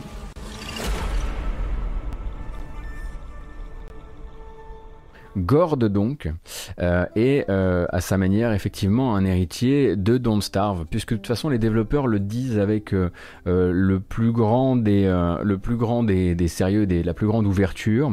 je vais vous citer ce qu'ils disent. alors le communiqué de presse en l'occurrence. Hein. Avec son lore construit sur la mythologie et la culture slave, l'atmosphère et le ton de Gord présentent quelques similitudes avec The Witcher. les quêtes et événements uniques du jeu ainsi que ses systèmes de gestion des unités sont inspirés de Rimworld. Au cœur de Gord, on trouve un système de gestion de construction de ville qui présente quelques similitudes avec Northgard, avec sa mécanique de changement de profession. Enfin, nous avons adoré la façon dont Don't Starve crée une atmosphère de danger euh, dense et immersive grâce à des, éléments tels que les bruits de créatures provenant de l'obscurité, et nous avons donc voulu mettre en place quelque chose de similaire. Donc, c'est dit. Voilà. Euh, de ce côté-là, euh, ils n'ont pas essayé de vous la faire genre ouais, t'as jamais joué à ça, machin.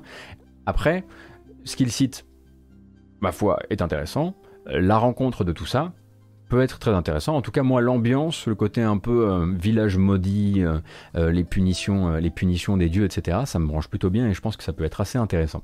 et le jeu sortira donc, pas, pour tout de suite en revanche, hein, il sortira en 2022, mais devrait commencer son accès anticipé en 2021.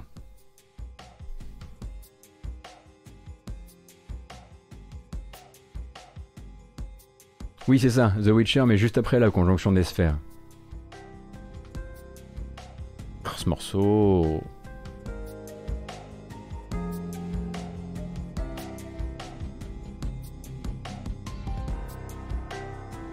Donc on est d'ailleurs hein, dans les. Hein, qu'on est dans Pologne, on pourrait effectivement, on pourrait prendre le temps de discuter euh, d'une déclaration qui a été faite hier euh, euh, par, est-ce que c'était Adam Badowski ou Marcin Iwinski, je ne sais plus. Bref, un des,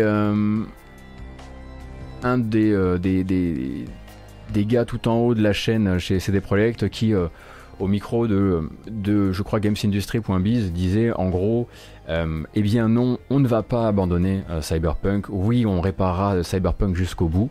Euh, J'ai pas décidé de le traiter particulièrement cette info parce que c'est évident. Euh, ils ont déjà communiqué sur le fait qu'ils estimaient qu'ils possédaient maintenant deux univers qui sont The Witcher en termes de jeux vidéo, qui sont The Witcher et qui sont Cyberpunk. Donc ils ne peuvent pas, parce qu'en gros on lui, a, posé la question, est-ce que vous allez arrêter le développement? Est-ce que vous allez faire genre, voilà, le quoi qu'il en coûte, effectivement, Franz Kefta, euh, c'est un peu une manière de dire, bah, en fait on peut pas se taper la honte parce qu'on a prévu d'en faire un autre de Cyberpunk. Donc euh, on va le réparer jusqu'où on peut le réparer. Donc arrêtez de nous poser cette question.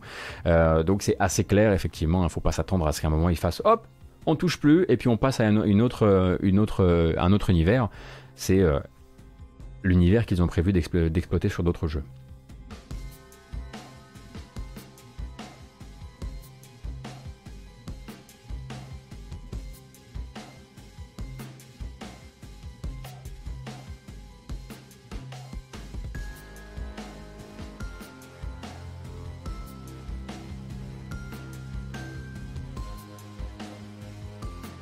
Hier, Ubisoft n'avait pas grand chose à dire, en termes de. Comment dire Il n'y avait pas d'annonce de jeu, il n'y avait pas de. Il n'y avait pas de leak de, euh, d'un quelconque. Euh, euh, comment dire D'un quelconque jeu multi, FPS multi à, combattre. Ils avaient juste envie de prévenir, puisque c'est un peu, on va dire, la saison, que certains services en ligne de vieux jeux, de jeux rétro, allaient être, allaient être éteints, allaient être désactivés.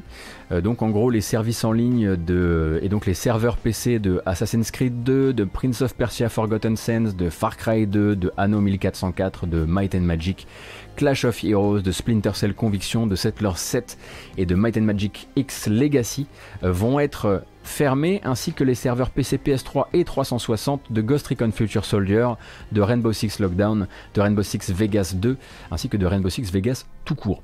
Euh, donc tout ça, ça va tout simplement être fermé parce qu'il est temps pour le département IT d'Ubisoft de se tourner vers le futur et de d'arrêter euh, de maintenir euh, des vieilleries qui manifestement n'intéressent plus personne, en tout cas selon Ubisoft, et qui bah, deviennent un poids pour les un, poids pour le service IT qui a besoin de se tourner vers le futur, de se tourner vers les prochains jeux. donc en gros, ça veut dire que s'il y avait des fonctions multijoueurs dans ces jeux-là, bah, elles vont disparaître. ce sont des vieux jeux quand même. Non mais Ubisoft de toute façon fait ça toujours très très loin dans le calendrier. Vous avez d'ailleurs un lien hein, que je peux vous coller euh, sur le chat qui fait foi en fait et qui vous remonte date par date par date tous les services en ligne qui n'ont qui ont jamais été euh, qui, ont jamais été fermés par Ubisoft. Et vous allez voir que entre le nom du jeu et la date à laquelle les services ont été fermés Ubi est quand même dans les très très bons élèves de ce côté là et se montre très très très patient. Euh, et donc s'il y avait des, des, des, modes de jeu multijoueurs ils ne fonctionneront plus. Et ça veut aussi dire que s'il y avait une connectivité euh, avec Uplay, elle ne fonctionnera plus non plus. Par exemple, si vous avez, euh, enfin, vous savez que les jeux Ubisoft viennent souvent avec des fameux ULC, qui sont des DLC, mais en fait que vous débloquez avec euh, des les points, les, les, les, comment ils appellent ça, les U-points. Euh, qui sont des points qu'on gagne en réalisant des achievements dans les jeux Ubisoft, eh bien ces ULC là bah, seront désactivés aussi. Ça veut dire aussi que si vous possédez des devises in-game qui viennent de microtransactions euh, dans euh, ces jeux-là, vous avez, alors ils disent, vous disposez de 60 jours pour les, pour les dépenser en jeu, donc pas, pas pour reclaquer de l'argent réel, hein, mais si vous avez déjà fait de la conversion et que vous avez des devises en jeu, vous, avez, vous disposez de 60 jours pour les dépenser. Après ça, elles ne fonctionneront plus et Ubisoft ne prévoit pas de vous rembourser. Euh, je ne sais pas dans quel jeu on pourrait avoir des devises en attente dans cette série de jeux-là. Je vois pas trop. Hein.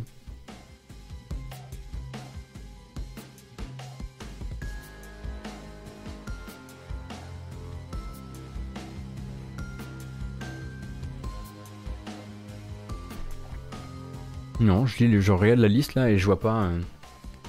Ah, AC2 pour acheter des améliorations du multi, d'accord. Donc en gros, ils disent vous disposez de 60 jours. Est-ce que ça veut dire 60 jours à partir de maintenant Ou est-ce que ça veut dire à partir de la date de fermeture de tous ces serveurs qui, elle, sera le 1er juin?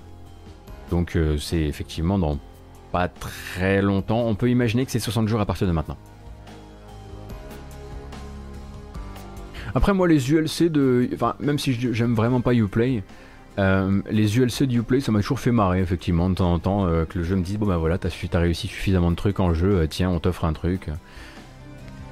C'était assez, assez, bien, assez bien adapté avec The Division 2 d'ailleurs. Quelle surprise, il a encore cité The Division 2. Ah, vraiment, Gotos, tu surprends tout le monde. Il n'y avait pas de multi dans AC2 euh, non, mais il devait y avoir une connectivité déjà Uplay, non? Euh, Robin Bonne Compare. Ou peut-être déjà des DLC et du coup une connectivité avec des serveurs. Euh, et puis après, bah, il y a effectivement, je sais pas si dans cette liste on met Assassin's Creed 2 Brotherhood ou pas.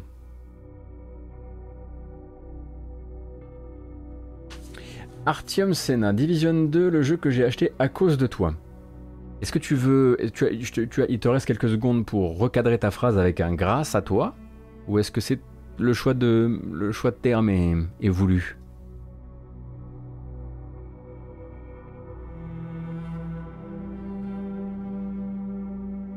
Je suis prêt à tout entendre, c'est pas grave.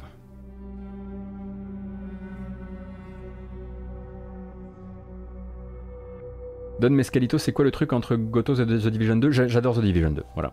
C'est con, hein, euh, on n'est pas là pour parler évidemment du scénario, ni du, propos, ni de plein de choses, mais j'adore The Division 2, je trouve que c'est un, jeu extrêmement bien fait, voilà.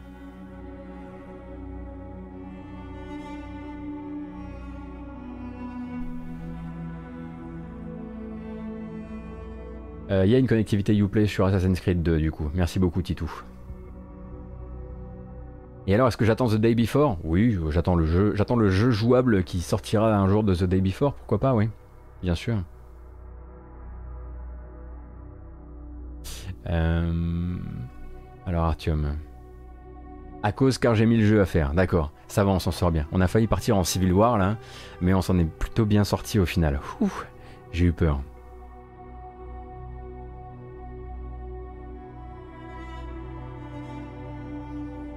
Oui, le jeu avec du Bepsi, exactement. C'est pour ça qu'il m'intéresse. Alors voyons. Euh, je vais juste vérifier qu'on a... A bien couvert les news du matin avant de passer aux bandes annonces diverses et variées. Alors, un DLC For Yoran pour Nier Replicant qui a leaké sur le Microsoft Store, ça pourra attendre demain sans souci. Euh, l'open beta de Resident Evil Rivers qui revient sur tous les territoires aujourd'hui. Quelle chance vous avez. Hmm.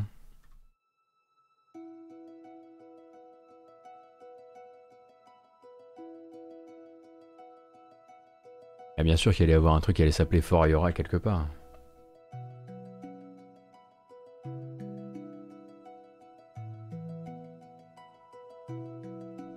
Ben, Foulk, il n'y a pas que des bandes annonces de jeux, il y a aussi des bandes annonces de, de patch, de DLC, euh, de portage, beaucoup aussi. C'est ce qui vient aussi nourrir la matinale. Hein.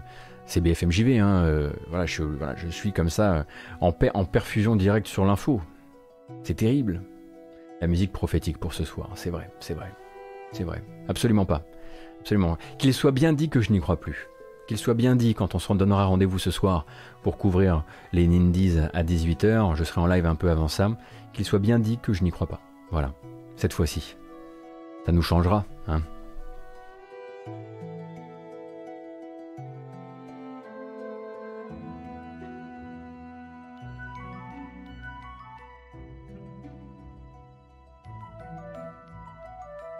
Alors ça c'est bon dans les autres news. Ah oui, non, mais non, pas du tout. Avant que, avant qu'on passe sur, les, bandes annonces, suis-je bête euh, Des deux côtés, que ce soit chez Gamecult ou chez Libé, sont sortis les trois, euh, les deux dernières parties des donc euh, feuilletons de trois gros articles d'enquête donc au sein des écoles de jeux vidéo. Je vous en ai pas parlé hier et j'ai failli vous en parler aujourd'hui parce que j'ai pas encore trouvé le temps de lire ces deux, ces deux nouveaux, ces deux nouveaux articles, ces deux nouveaux, deux nouvelles enquêtes qui vont euh, alors pour rappel, hein, euh, Libé et Gamecult ont travaillé ensemble sur ces enquêtes et se sont partagés des savoirs, mais ce sont des articles qui sont très complémentaires, qui sont pas du tout les mêmes, euh, qui ont chacun leurs témoins, etc. Et donc il y avait eu donc ces premières, ces premières enquêtes qui elles s'étaient concentrées sur vraiment, alors les premières c'était, c'était sur voilà le crunch comme une valeur institutionnalisée directement dès l'école de jeux vidéo, dans les écoles de jeux vidéo françaises. Ensuite il y a eu une deuxième partie plus dure à lire sur tout ce qui peut être euh, harcèlement, euh, racisme, euh, discrimination et autres à la fois dans les écoles, mais aussi parfois porté par et sexisme, surtout porté par certains professeurs. Et les troisième, le troisième sujet, ce sera vraiment sur la prédation sur le porte-monnaie en fait des parents et des, et des étudiants avec des écoles et leur, méthode on va dire bordélique de gestion de gestion des étudiants et, et, la manière dont ils vont bah, essayer de se faire un max de.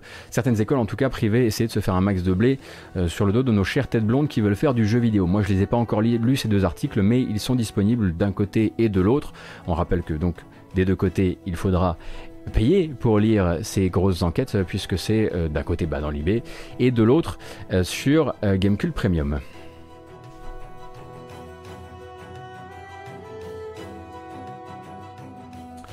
Et c'est tout ce que j'avais à vous dire. Les quatre journalistes se retrouvent cette semaine dans le podcast Silence on joue pour discuter de l'enquête. Cela risque d'être passionnant à écouter. N'hésitez pas à poster des questions sur le fil Twitter du podcast. Merci beaucoup Red 308, tu vois, je ne savais pas. J'avais pas été prévenu encore. Très bons articles et tout à fait essentiels. Hein. On en a déjà parlé ici. J'en ai déjà fait toute la, euh, tout, l'article, tout l'article, enfin l'article, les louanges précédemment, mais j'ai pas encore lu les dernières parties. Voilà. Euh, on va pouvoir passer l'esprit, on va dire léger, si c'est si c'est possible de dire ça, euh, vers les trailers du matin.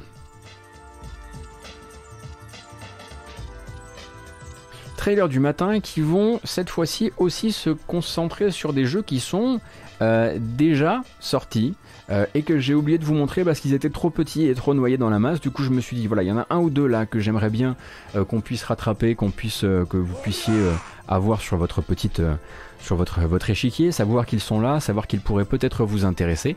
Et on va commencer avec du shmup et même du mini shmup. Et j'ai sélectionné ce trailer vraiment pour la modération et surtout pour, pour Von évidemment. Euh, on va regarder ça tout de suite. Euh, le jeu s'appelle Barrage Fantasia et sort donc, est sorti donc le 24 mars sur Switch et PC. Peut-être que vous connaissez déjà en fait, je sais pas. Ah bah très bien, c'était très rapide.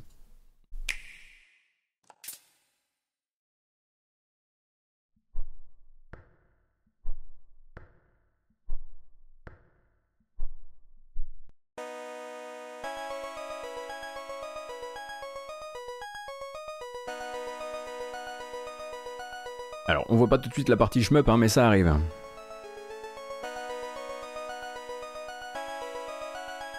Merci beaucoup, MacGyver.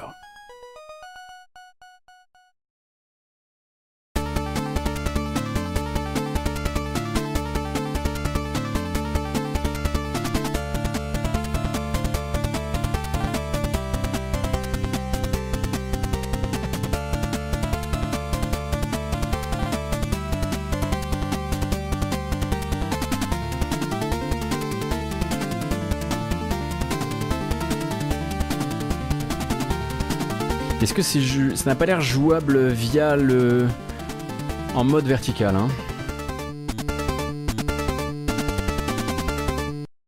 Le trailer est vraiment pas bien, euh, mais du coup Barrage Fantasia est sorti le 24 mars dernier sur Switch et PC. Euh, c'est un jeu donc, pour lequel il vous coûtera environ... Euh, il, me semble, que c'est du 5 euros. Je crois qu'il faut revérifier ça malheureusement. Non mais déjà en plus le trailer il passe la moitié du truc, ça a pas montré de gameplay donc c'est un peu dommage.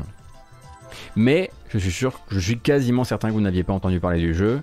Et moi non plus jusqu'à hier soir. Euh, deuxième bande-annonce pour un jeu qui lui est sorti le 25 mars euh, sur PC. Euh, qui rappellera des souvenirs à des amateurs d'un peu d'un style de platformer Nintendo, on va dire. Ça, n'a, a l'air d'être développé par peu de personnes et probablement que c'est leur premier jeu. Mais il y a quand même quelque chose d'assez mignon dans Where's Samantha, où est Samantha, euh, que je voulais vous montrer. Alors là, on est, il hein, faut bien que vous compreniez si c'est votre première matinale qu'on est dans la partie. Là, on découvre, on se fait découvrir des choses. Tout n'est pas du premier, euh, de, la, première qualité. Il y a des trucs qui sont, euh, qui sont un peu plus râpeux que d'autres. Et c'est ça aussi qui fait la beauté un peu de cette rubrique, évidemment. Mais où est Samantha?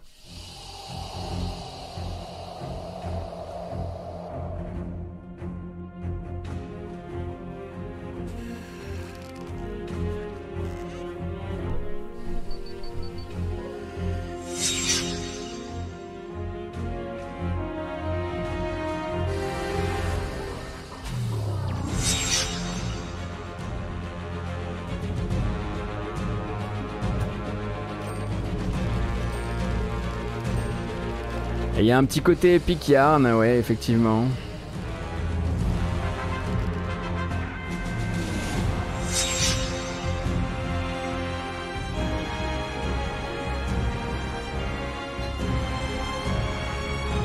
Oui, c'est effectivement un peu dommage que euh, le gros des couleurs ce soit de la ce soit de la toile beige quoi. Non, la musique est pas top, c'est sûr. Et donc a priori de la récupération de lettres euh, façon Donkey Kong.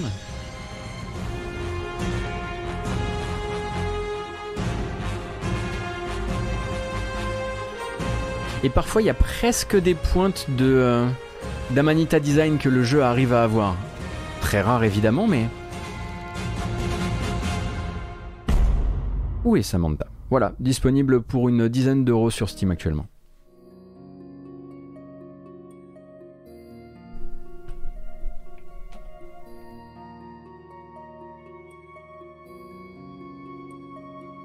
Bah, disons que la musique était, enfin, la musique était pas trop dans l'ambiance, on va dire, du jeu, voilà, tout simplement.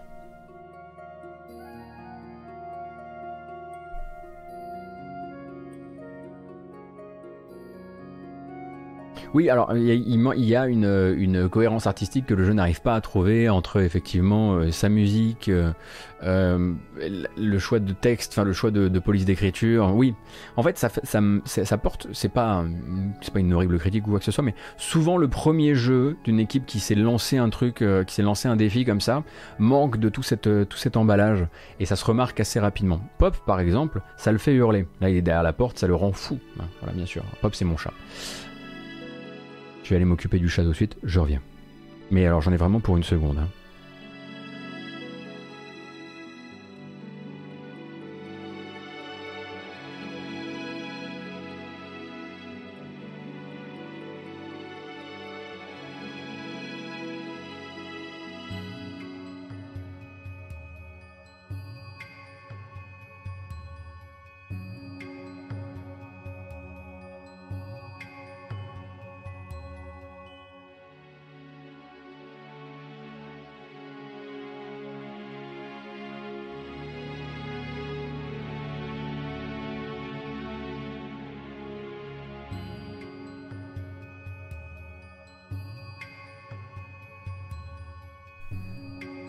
Dirai pas qui a gagné cette fois. Allez, on continue les, euh, trailers. Euh, c'était un jeu en accès anticipé et il sort d'accès anticipé, si je dis pas de bêtises, en 1.0, donc euh, aujourd'hui, ou peut-être hier, euh, un jeu de gestion. Alors, ces, derniers temps, on a tous les jeux de gestion. Alors, les, jeux de gestion, évidemment, de narcotrafic, très souvent, les jeux de gestion de, plantation, très souvent. On a même un jeu de gestion qui se prépare en Italie euh, sur les vignobles. Et celui-ci, bah, c'est un jeu de gestion dans les plantations de thé. de thé, hein, le thé, voilà, le, vrai thé, quoi. Hein. bref,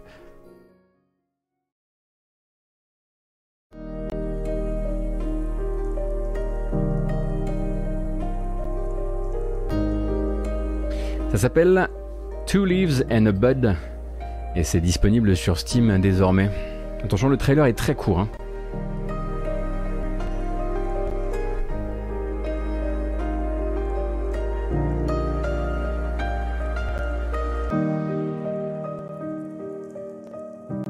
Tea Garden Simulator, donc sortie d'accès anticipé. Aujourd'hui,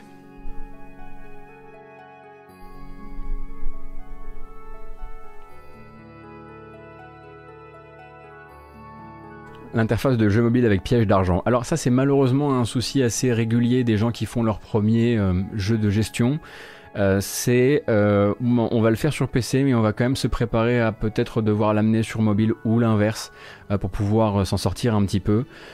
Et effectivement on se retrouve avec de plus en plus de jeux de gestion qui ont des interfaces qui font un peu qui font un peu jeu mobile et parfois un peu free to play même s'il faut pas juste associer l'un et l'autre. C'est le cas hein, même parfois hein, vous avez vu par exemple je sais pas Cozy Grove qui est un jeu de l'Apple Arcade qui est donc un jeu mobile premium a une interface qui quand, quand il arrive sur PC est encore très euh, voilà fait vraiment un peu jeu mobile et ça repousse parfois les gens.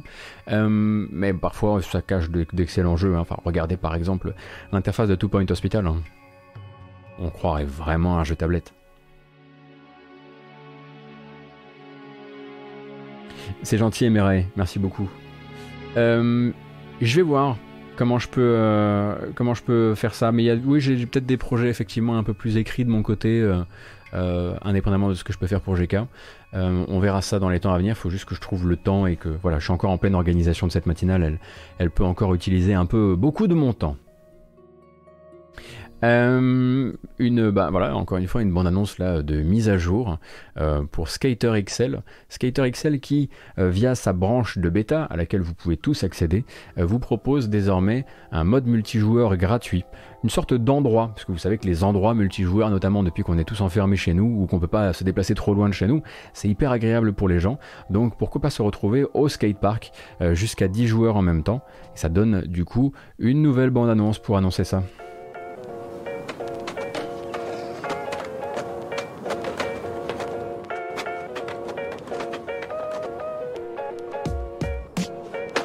Donc en gros, il suffit eh d'aller dans votre jeu sur Steam, de cliquer sur propriété, d'aller dans l'onglet bêta et de sélectionner eh ben, la bêta branch, tout simplement, la branche de bêta. Et vous aurez accès euh, à ce petit euh, skatepark multijoueur à 10 euh, pour bah, vous balader avec les copains. Pour l'instant, c'est sur PC et puis à terme, ça arrivera sur les consoles où le jeu est déjà sorti.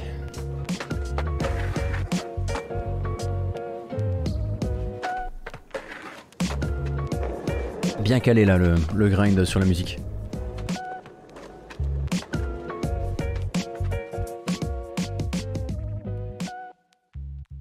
Et hop.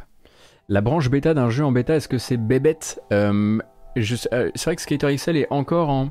Je crois que le but c'est c'est que tout le monde n'y aille pas en même temps, j'imagine. Euh, Thinker One, c'est peut-être le temps de stabiliser un peu l'expérience.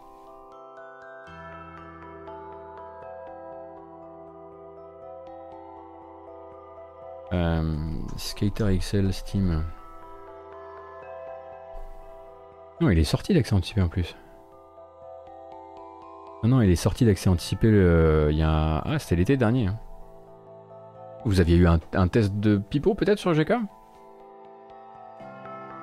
Ma plus grosse déception sur PS4 perso, je l'avais pris en Vanilla, c'était à la limite du scandale technique et contenu juste absent, même pas un objectif. Ouais, Ramzacom, c'est un truc qui a, été remonté de nombreuses fois, le côté effectivement justement un peu skatepark et pas du tout boucle de gameplay.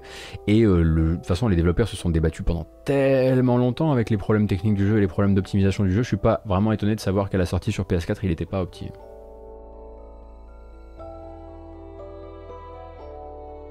Enfin voilà, si vous avez déjà le jeu, et que bah, vous faites partie des déçus et que vous voulez le réinstaller pour éventuellement se balader un peu avec les copains, c'est faisable et c'est toujours cool. Et encore, encore une bande... Quoi? Encore une bande-annonce de nouveaux modes Oh là là, il y en a beaucoup ce matin, je vous préviens.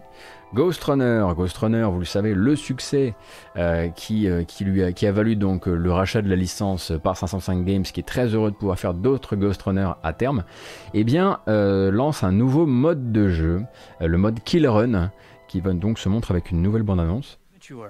Donc le mode Kill Run, ça va être un, du time attack en fait, hein, du jeu contre la montre, où vous allez devoir, alors bon déjà vous allez avoir, alors il y a un pack avec des nouveaux katanas, waouh, euh, qui coûte euh, un peu trop cher d'ailleurs, mais vous avez ce nouveau mode de jeu qui vous permettra qui lui est gratuit, il y en a deux en tout, euh, qui vous permettra en fait de récupérer un petit peu de quelques précieuses secondes à chaque fois, à chaque fois que vous butez un ennemi.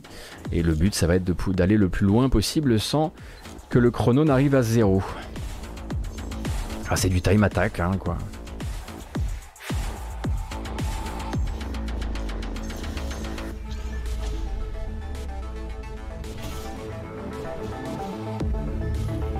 Et au passage, c'était un peu naturel que ça arrive un de ces quatre. Euh, un mode photo qui est ajouté également gratuitement. Euh, alors là, la, bouillie de pixels, malheureusement, c'est lié, euh, lié à la, au bitrate de Twitch. Hein. La vidéo chez moi n'est pas en bouillie de pixels, mais le streaming est ainsi fait, malheureusement. Bien malheureusement. Non, non, je vous rassure. Non, non, bah non, le jeu, je vous montrerai pas un jeu dégueulasse comme ça euh, en vous disant, oh, regardez, on peut acheter des katanas. Je, vous préviendrai quand même. C'est, eh, on est, on est sérieux, on est sérieux ici. J'essaie quand même de faire attention à votre argent, moi, un minimum. Enfin, je vous le prends, évidemment, mais j'essaie aussi de faire attention à ce qui reste. Non, si ça avait été dégueulasse, on, l'aurait dit. C'est pas le gars qu'on a accusé de pomper les ressources d'autres devs. Miyakis, je j'ai pas connaissance d'une affaire de ce genre. Euh, autour de Ghost Runner. Sinon, je pense que 505 se serait exprimé sur le sujet au moment où ils ont racheté la licence il n'y a pas longtemps. Sauf s'ils l'ont pas fait. Il est temps que Twitch investisse quand même. Il paraît qu'on aurait peut-être bientôt la possibilité d'avoir un meilleur bitrate que celui qui est proposé actuellement. Ah, Bright Memory. Non, non, non. Oui, Bright Memory, c'est autre chose. Non, non, rien à voir avec Ghost Runner. Ghost Runner, c'est voilà, c'est un, c'est un, c'est un concept qui s'est montré euh, en salon pendant longtemps. Tout le monde a eu l'occasion de le tester. Euh, euh, l'industrie était très au fait du, voilà, du fait que le jeu arrivait. Tout le monde a un peu flashé dessus. C'est, c'est du, c'est du jeu de, de parcours et de meurtre à très, très haute vitesse. et non, non, il a, il a pas de, il a pas de casserole. Pas que je sache. Oui, non, Bright Memory, c'est complètement autre chose. Et c'est moins bien aussi. Infiniment moins bien.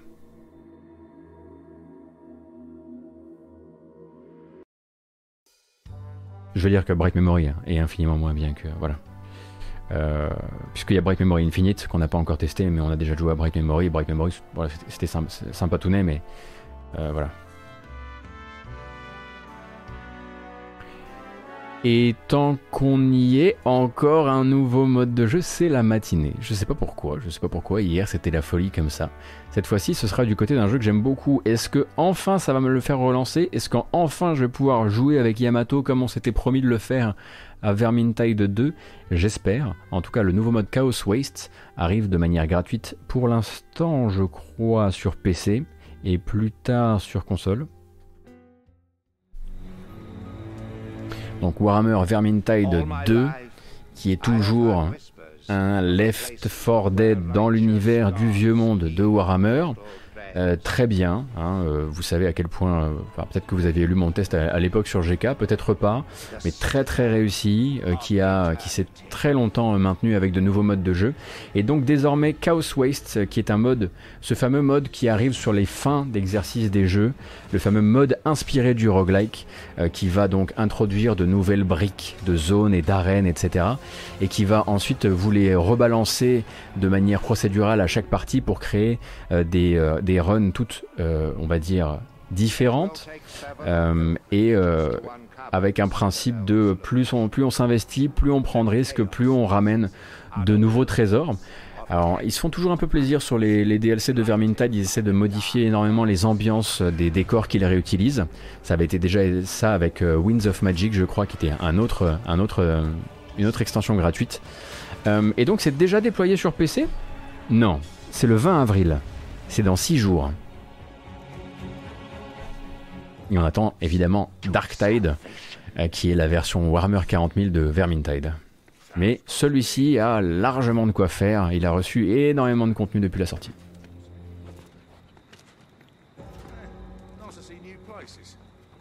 Gratos, euh, Gizmo pour euh, Chaos Waits, en tout cas tel que je le comprends.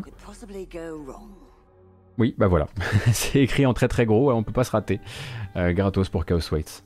Chaos, Chaos Wastes, et non pas le chaos temps. Voilà.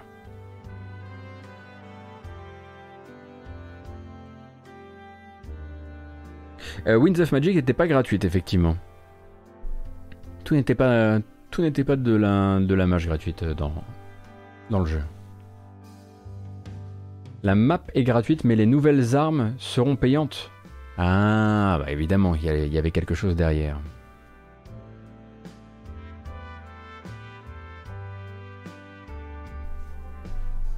Ça, je l'avais pas capté, ça. Hmm.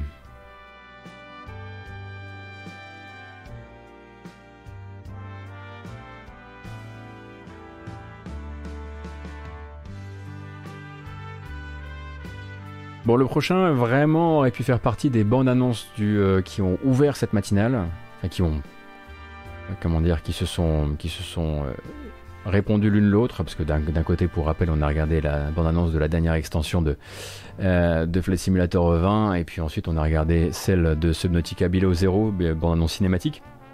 Là, il sera question de point and click, d'un point and click dont j'attends l'annonce avec une vraie bande annonce depuis longtemps donc la nouvelle annonce du nouveau jeu du studio, enfin de l'éditeur Wadget Eye, donc Wadget Eye que vous connaissez euh, comme étant l'un des tenants du titre actuel du, euh, point and click euh, avec plein de voilà Gemini Roo par exemple et un de leurs jeux, merci beaucoup Etoril la, série des Blackwell aussi. Euh, ils ont l'habitude de travailler aussi avec des, créateurs de point and click qui sont pas directement eux, c'est-à-dire qu'eux ils développent le leur et puis ils en éditent d'autres. Et là donc ils vont éditer euh, le nouveau point and click euh, du studio. comment s'appelle-t-il déjà? Ah là là je vous mets la, la superbe bande-annonce de Strangeland et je fais mes recherches pendant ce temps-là parce que j'ai raté un truc. Très très très très beau. Ah, Wormwood, merci. Where am I? You'll find out soon enough. Éloignez les enfants aussi pour celui-ci peut-être. Hein. There was a golden-haired woman who threw herself down a well. She's trying to save you. This is your game to play. You made the rules. You need to find her. Ça rappelle effectivement I Have No Mouth and I Must Scream. Ça rappelle aussi ben, Clive Barker. Ça me rappelle même un petit peu culte, jeu français euh, d'il y a fort fort lointain. It was a a question of how you would lose.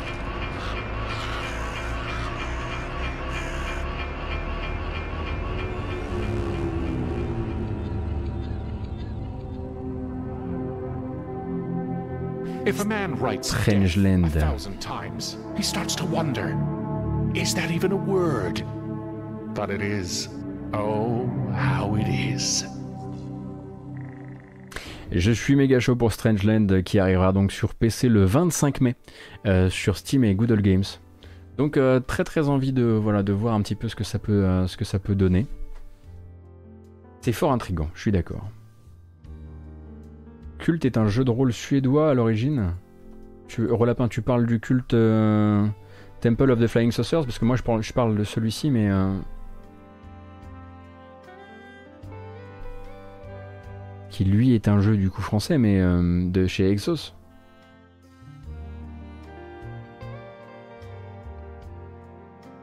La bande-annonce fait aliaser alors que je n'ai pas cette sensation avec les jeux en pixel art. Oui, ça dépend en fait. Il y a des moteurs, certains des moteurs utilisés, peut-être tous les moteurs de Eye sont. Enfin, c'est peut-être le même moteur pour tout le monde, je sais plus. Euh, tu peux avoir des rendus un petit peu comme ça, euh, un petit peu ronds. Euh, enfin, pas ronds. Avec, avec des espèces de, d'effets de, flou pour, pour, cacher le, pour cacher le pixel art. faudra voir ce que ça rend, mais en tout cas, moi je suis, je suis très chaud, je suis très chaud pour le jeu, d'autant que c'est donc, je le disais, développé par Wormwood, qui sont les créateurs, comme le dit très bien Mickey Guevara sur le chat, de Primordia.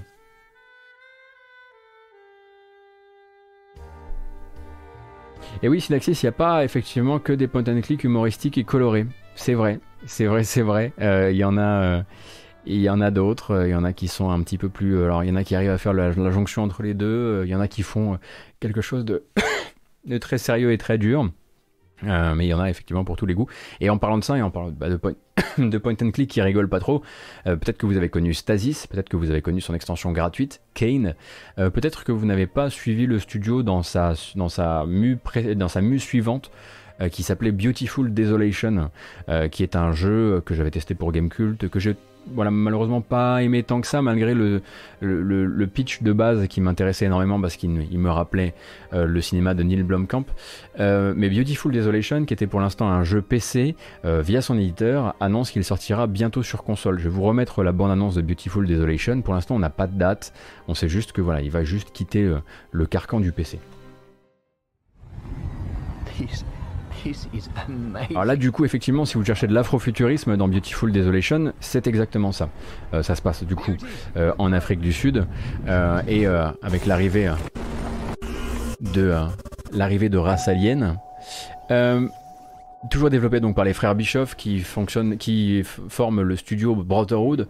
Malheureusement aussi, à mon sens, des petits soucis euh, euh, de puzzle design, même si le jeu est très beau, euh, et des trucs qui marchaient beaucoup moins que ce que j'espérais malheureusement. mais quand même une aventure à, tenter si vraiment vous avez beaucoup aimé Stasis. Je pense qu'il y a des trucs qui, d'un point de vue philosophique, peuvent vous brancher avec le compositeur effectivement du premier Fallout euh, à la baguette, Mark Morgan, euh, qui a travaillé sur le jeu. Attendez, non, c'est pas là qu'a bossé. Euh, c'est pas Mark Morgan sur Beautiful Desolation, je crois, justement. C'est, c'était, c'était la surprise.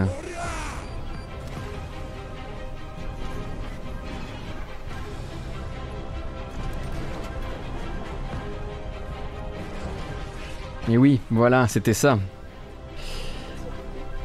la surprise du jeu, c'était que c'était Mick Gordon qui faisait la musique. Euh, pas du tout dans son style habituel, pas du tout dans le style Doom, dans le style Doom 2016, mais c'est lui qui faisait la musique du jeu. Alors malheureusement, le, voilà, le jeu a vraiment des trucs à, dire et, à montrer, mais euh, mais il y a voilà, il y a des, il y a des, il y a des, pour moi des vrais soucis dans le puzzle design. Alors je suis toujours un peu embêté parce que j'ai envie de le recommander parce que son univers est vraiment top, mais en même temps il y a des moments où je me suis vraiment arraché les cheveux pour rien quoi.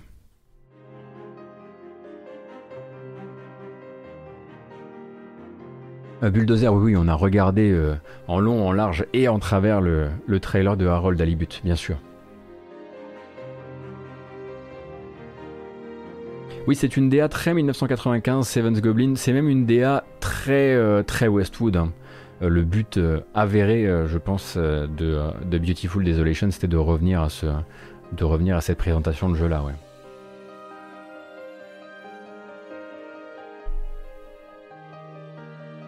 Alors, voyons ce qui nous restait dans le... Ah bah bien sûr, comment l'oublier enfin... Nous ne serions pas sérieux. Si on ne vous disait pas qu'à partir du joli mois de mai, sans autre date pour le moment que le mois de mai, euh, vous pourrez aussi sur PlayStation 4 et PlayStation 5 profiter de Call of Duty, qui était un jeu jusqu'ici PC et univers Xbox également dans le Game Pass.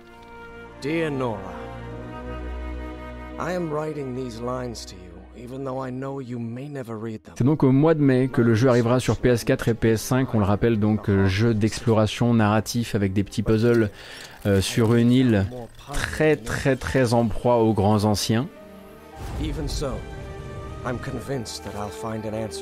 qui pour l'instant était un jeu Series, un jeu Xbox One, un jeu PC, certains jeux Game Pass, mais également disponibles en dehors du Game Pass sur PC.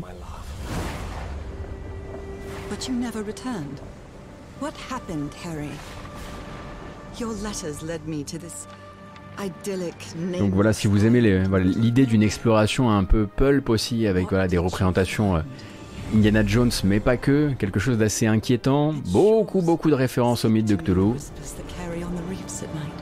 Je ne vous en montre pas plus.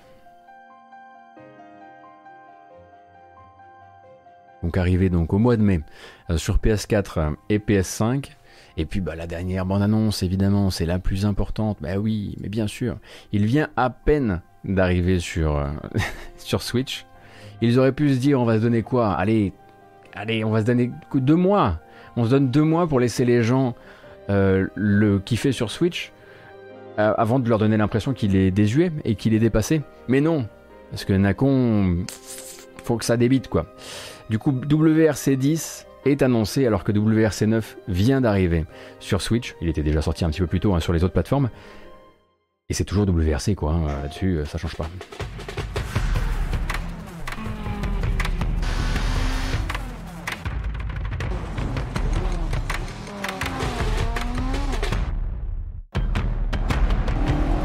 Donc il arrivera le 2 septembre sur PS5, sur PS4, sur Xbox Series, sur Xbox One et sur PC, et plus tard sur Switch. Donc vous aurez l'occasion encore de profiter de WRC 9 sur Switch avant son arrivée, euh, l'arrivée de, sa suite. Bon, ça bouge pas hein, de ce côté-là, c'est, réglé comme du papier à musique. C'est le dernier chez Nacon puisque WRC va ensuite passer effectivement chez, chez Electronic Arts. C'est le dernier ou l'avant-dernier chez Nacon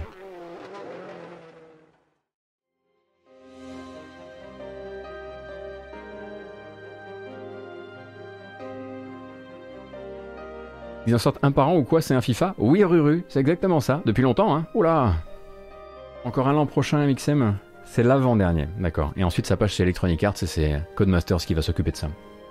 Donc, euh, Electronic Arts va juste, va juste avoir une mainmise de dingue sur le, sur le jeu de bagnole, quoi.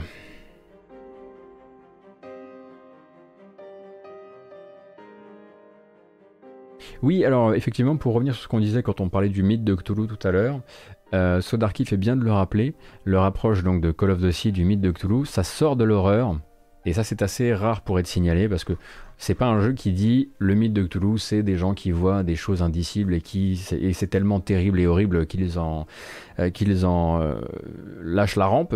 Euh, c'est une autre manière d'aborder les choses et c'est des autres références de, du mythe. Euh, ce qui peut être assez cool parce qu'il y a beaucoup de gens qui ne peuvent pas toucher euh, à, des, produits du, euh, mythe Lovecraftien parce qu'ils parce qu'ils n'aiment pas les parce qu'ils n'aiment pas les jeux d'horreur. Je pense avoir fait le tour de mes bandes annonces pour aujourd'hui. Bandes annonces pour aujourd'hui et on n'a pas fini pour autant. Figurez-vous, il en reste. Il y a déjà un tweet que je voudrais vous montrer. Mais c'est vrai que Call of Duty est un jeu qui se termine très vite. Hein.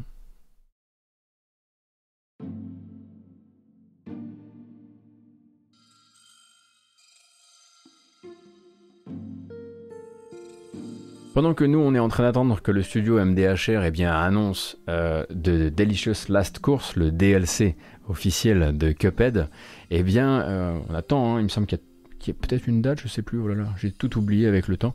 Eh bien, le studio, donc développeur de Cuphead, nous annonce que euh, à Melbourne, pour les dix prochaines années, euh, attendez une seconde, au musée de la culture des écrans, à Melbourne, donc, qui gère donc les univers des films, de la télé, euh, des jeux vidéo aussi, vous pourrez eh bien, voir une œuvre d'art entièrement en stop motion, en fait c'est plutôt genre de l'animation euh, en, sculpture avec un système de, de, flash lumineux qui vont vous permettre de, profiter de cette espèce de carrousel incroyable qu'ils ont créé euh, pour honorer pour les dix prochaines années dans ce musée euh, toute la DA de Cuphead. C'est assez sublime hein, quand même. Regardez, ça donne ça du coup.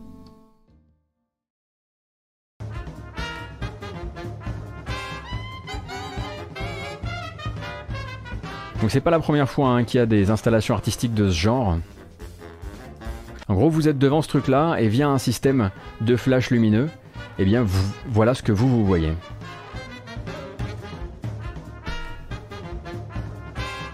Alors on ne sait pas si c'est un si c'est une installation ou, euh, euh, un manège entier ou si c'est juste ce carrousel en chocolat euh, qui sera exposé. Et si vous passez par Melbourne, un jour dans le monde d'après, quand on sera tous dans le monde vacciné,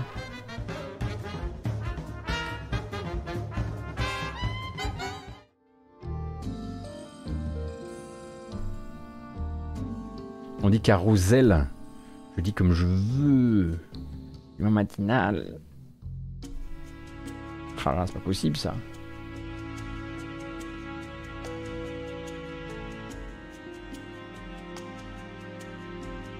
Il y a ce type de dispositif au musée Ghibli aussi. Il a dit Ghibli le mec. Oh euh, D'accord. On appelle ça un zootrope. Merci beaucoup. Vous voyez, je ne connaissais pas. Enfin, je ne connaissais pas le nom, quoi. Euh, voyons, voyons. Non, Gotos, qu'est-ce qu'il a fait? Grosse, grosse erreur. Il a fermé le player avant l'heure. Aïe, aïe, aïe, aïe, aïe, J'ai quelques recos à vous faire et je compte bien les faire.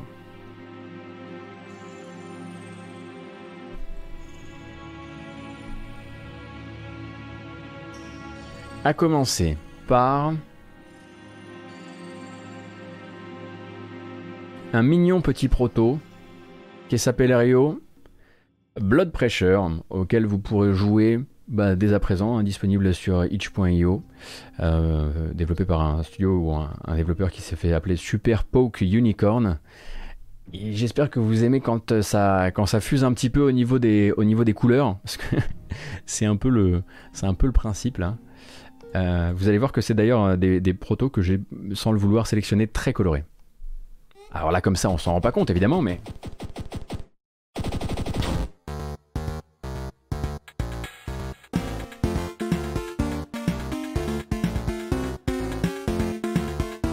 Donc moi, ce que j'ai besoin de comprendre, c'est... Voilà, il faut... On a besoin, en fait, d'absorber le sang. Euh, voilà, il faut le récupérer parce qu'on a, a une, une jauge, si j'ai bien compris.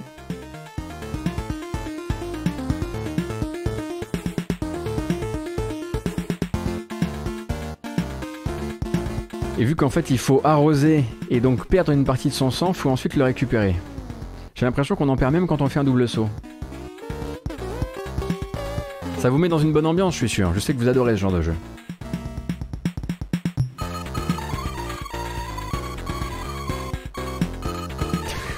Ah la musique, trop bien. Quel plaisir.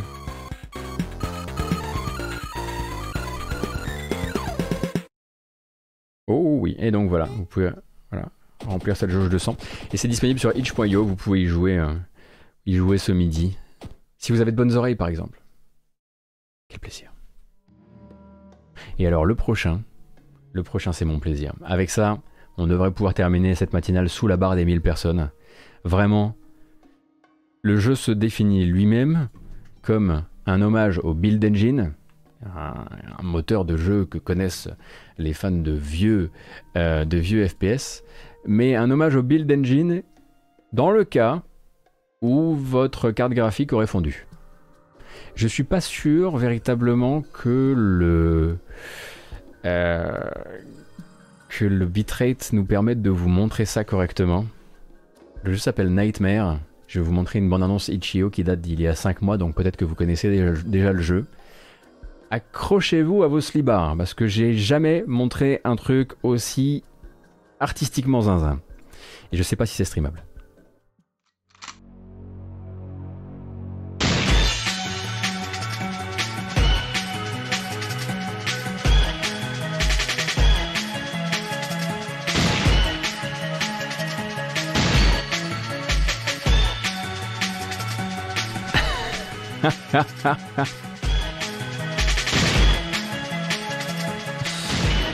J'imagine que l'encodeur n'y arrive pas.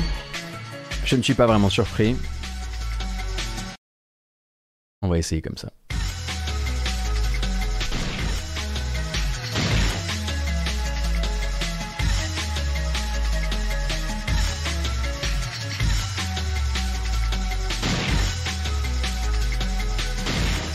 Effectivement, un rétro FPS dans un cyberespace de la fin des années. du milieu des années 90, oui.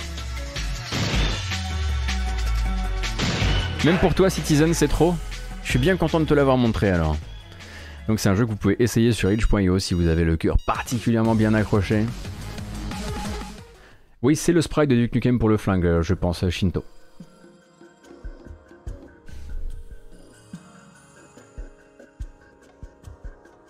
Je vous ai dit que ce matin je vous emmenais ailleurs. On voyage. On pourrait effectivement cacher ce jeu dans Hypnospace Outlaws et n'avoir aucun souci, ouais, je pense.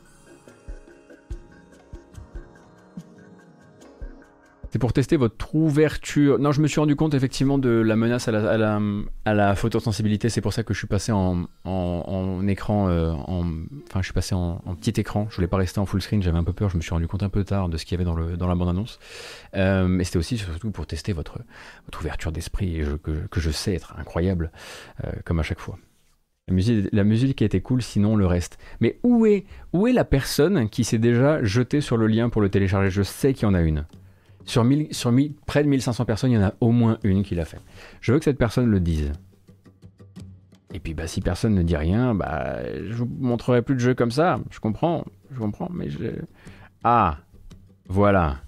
Dédé, merci beaucoup. Tu seras cette personne. Ça va. Rassuré. wow, ça s'est joué à peu de choses. Hein. Ouh.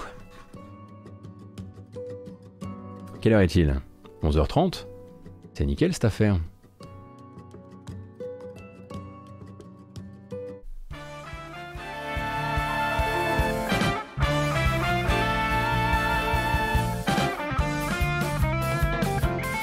C'est fini pour la matinale ce matin, il est 11h30, je vous donne rendez-vous certes demain pour une nouvelle matinale de 9h à 11h30 comme tous les jours du lundi au vendredi, mais aussi ce soir à 18h en cette même chaîne pour commenter ensemble les annonces des Nintendo Indies, 20 minutes de présentation Nintendo centrée sur les développeurs et les jeux indépendants.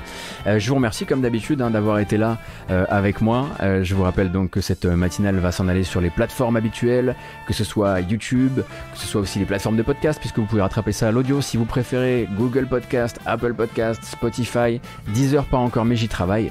Euh, et que tout ça c'est chapitré sur YouTube si ça vous branche, donc n'hésitez pas, hein.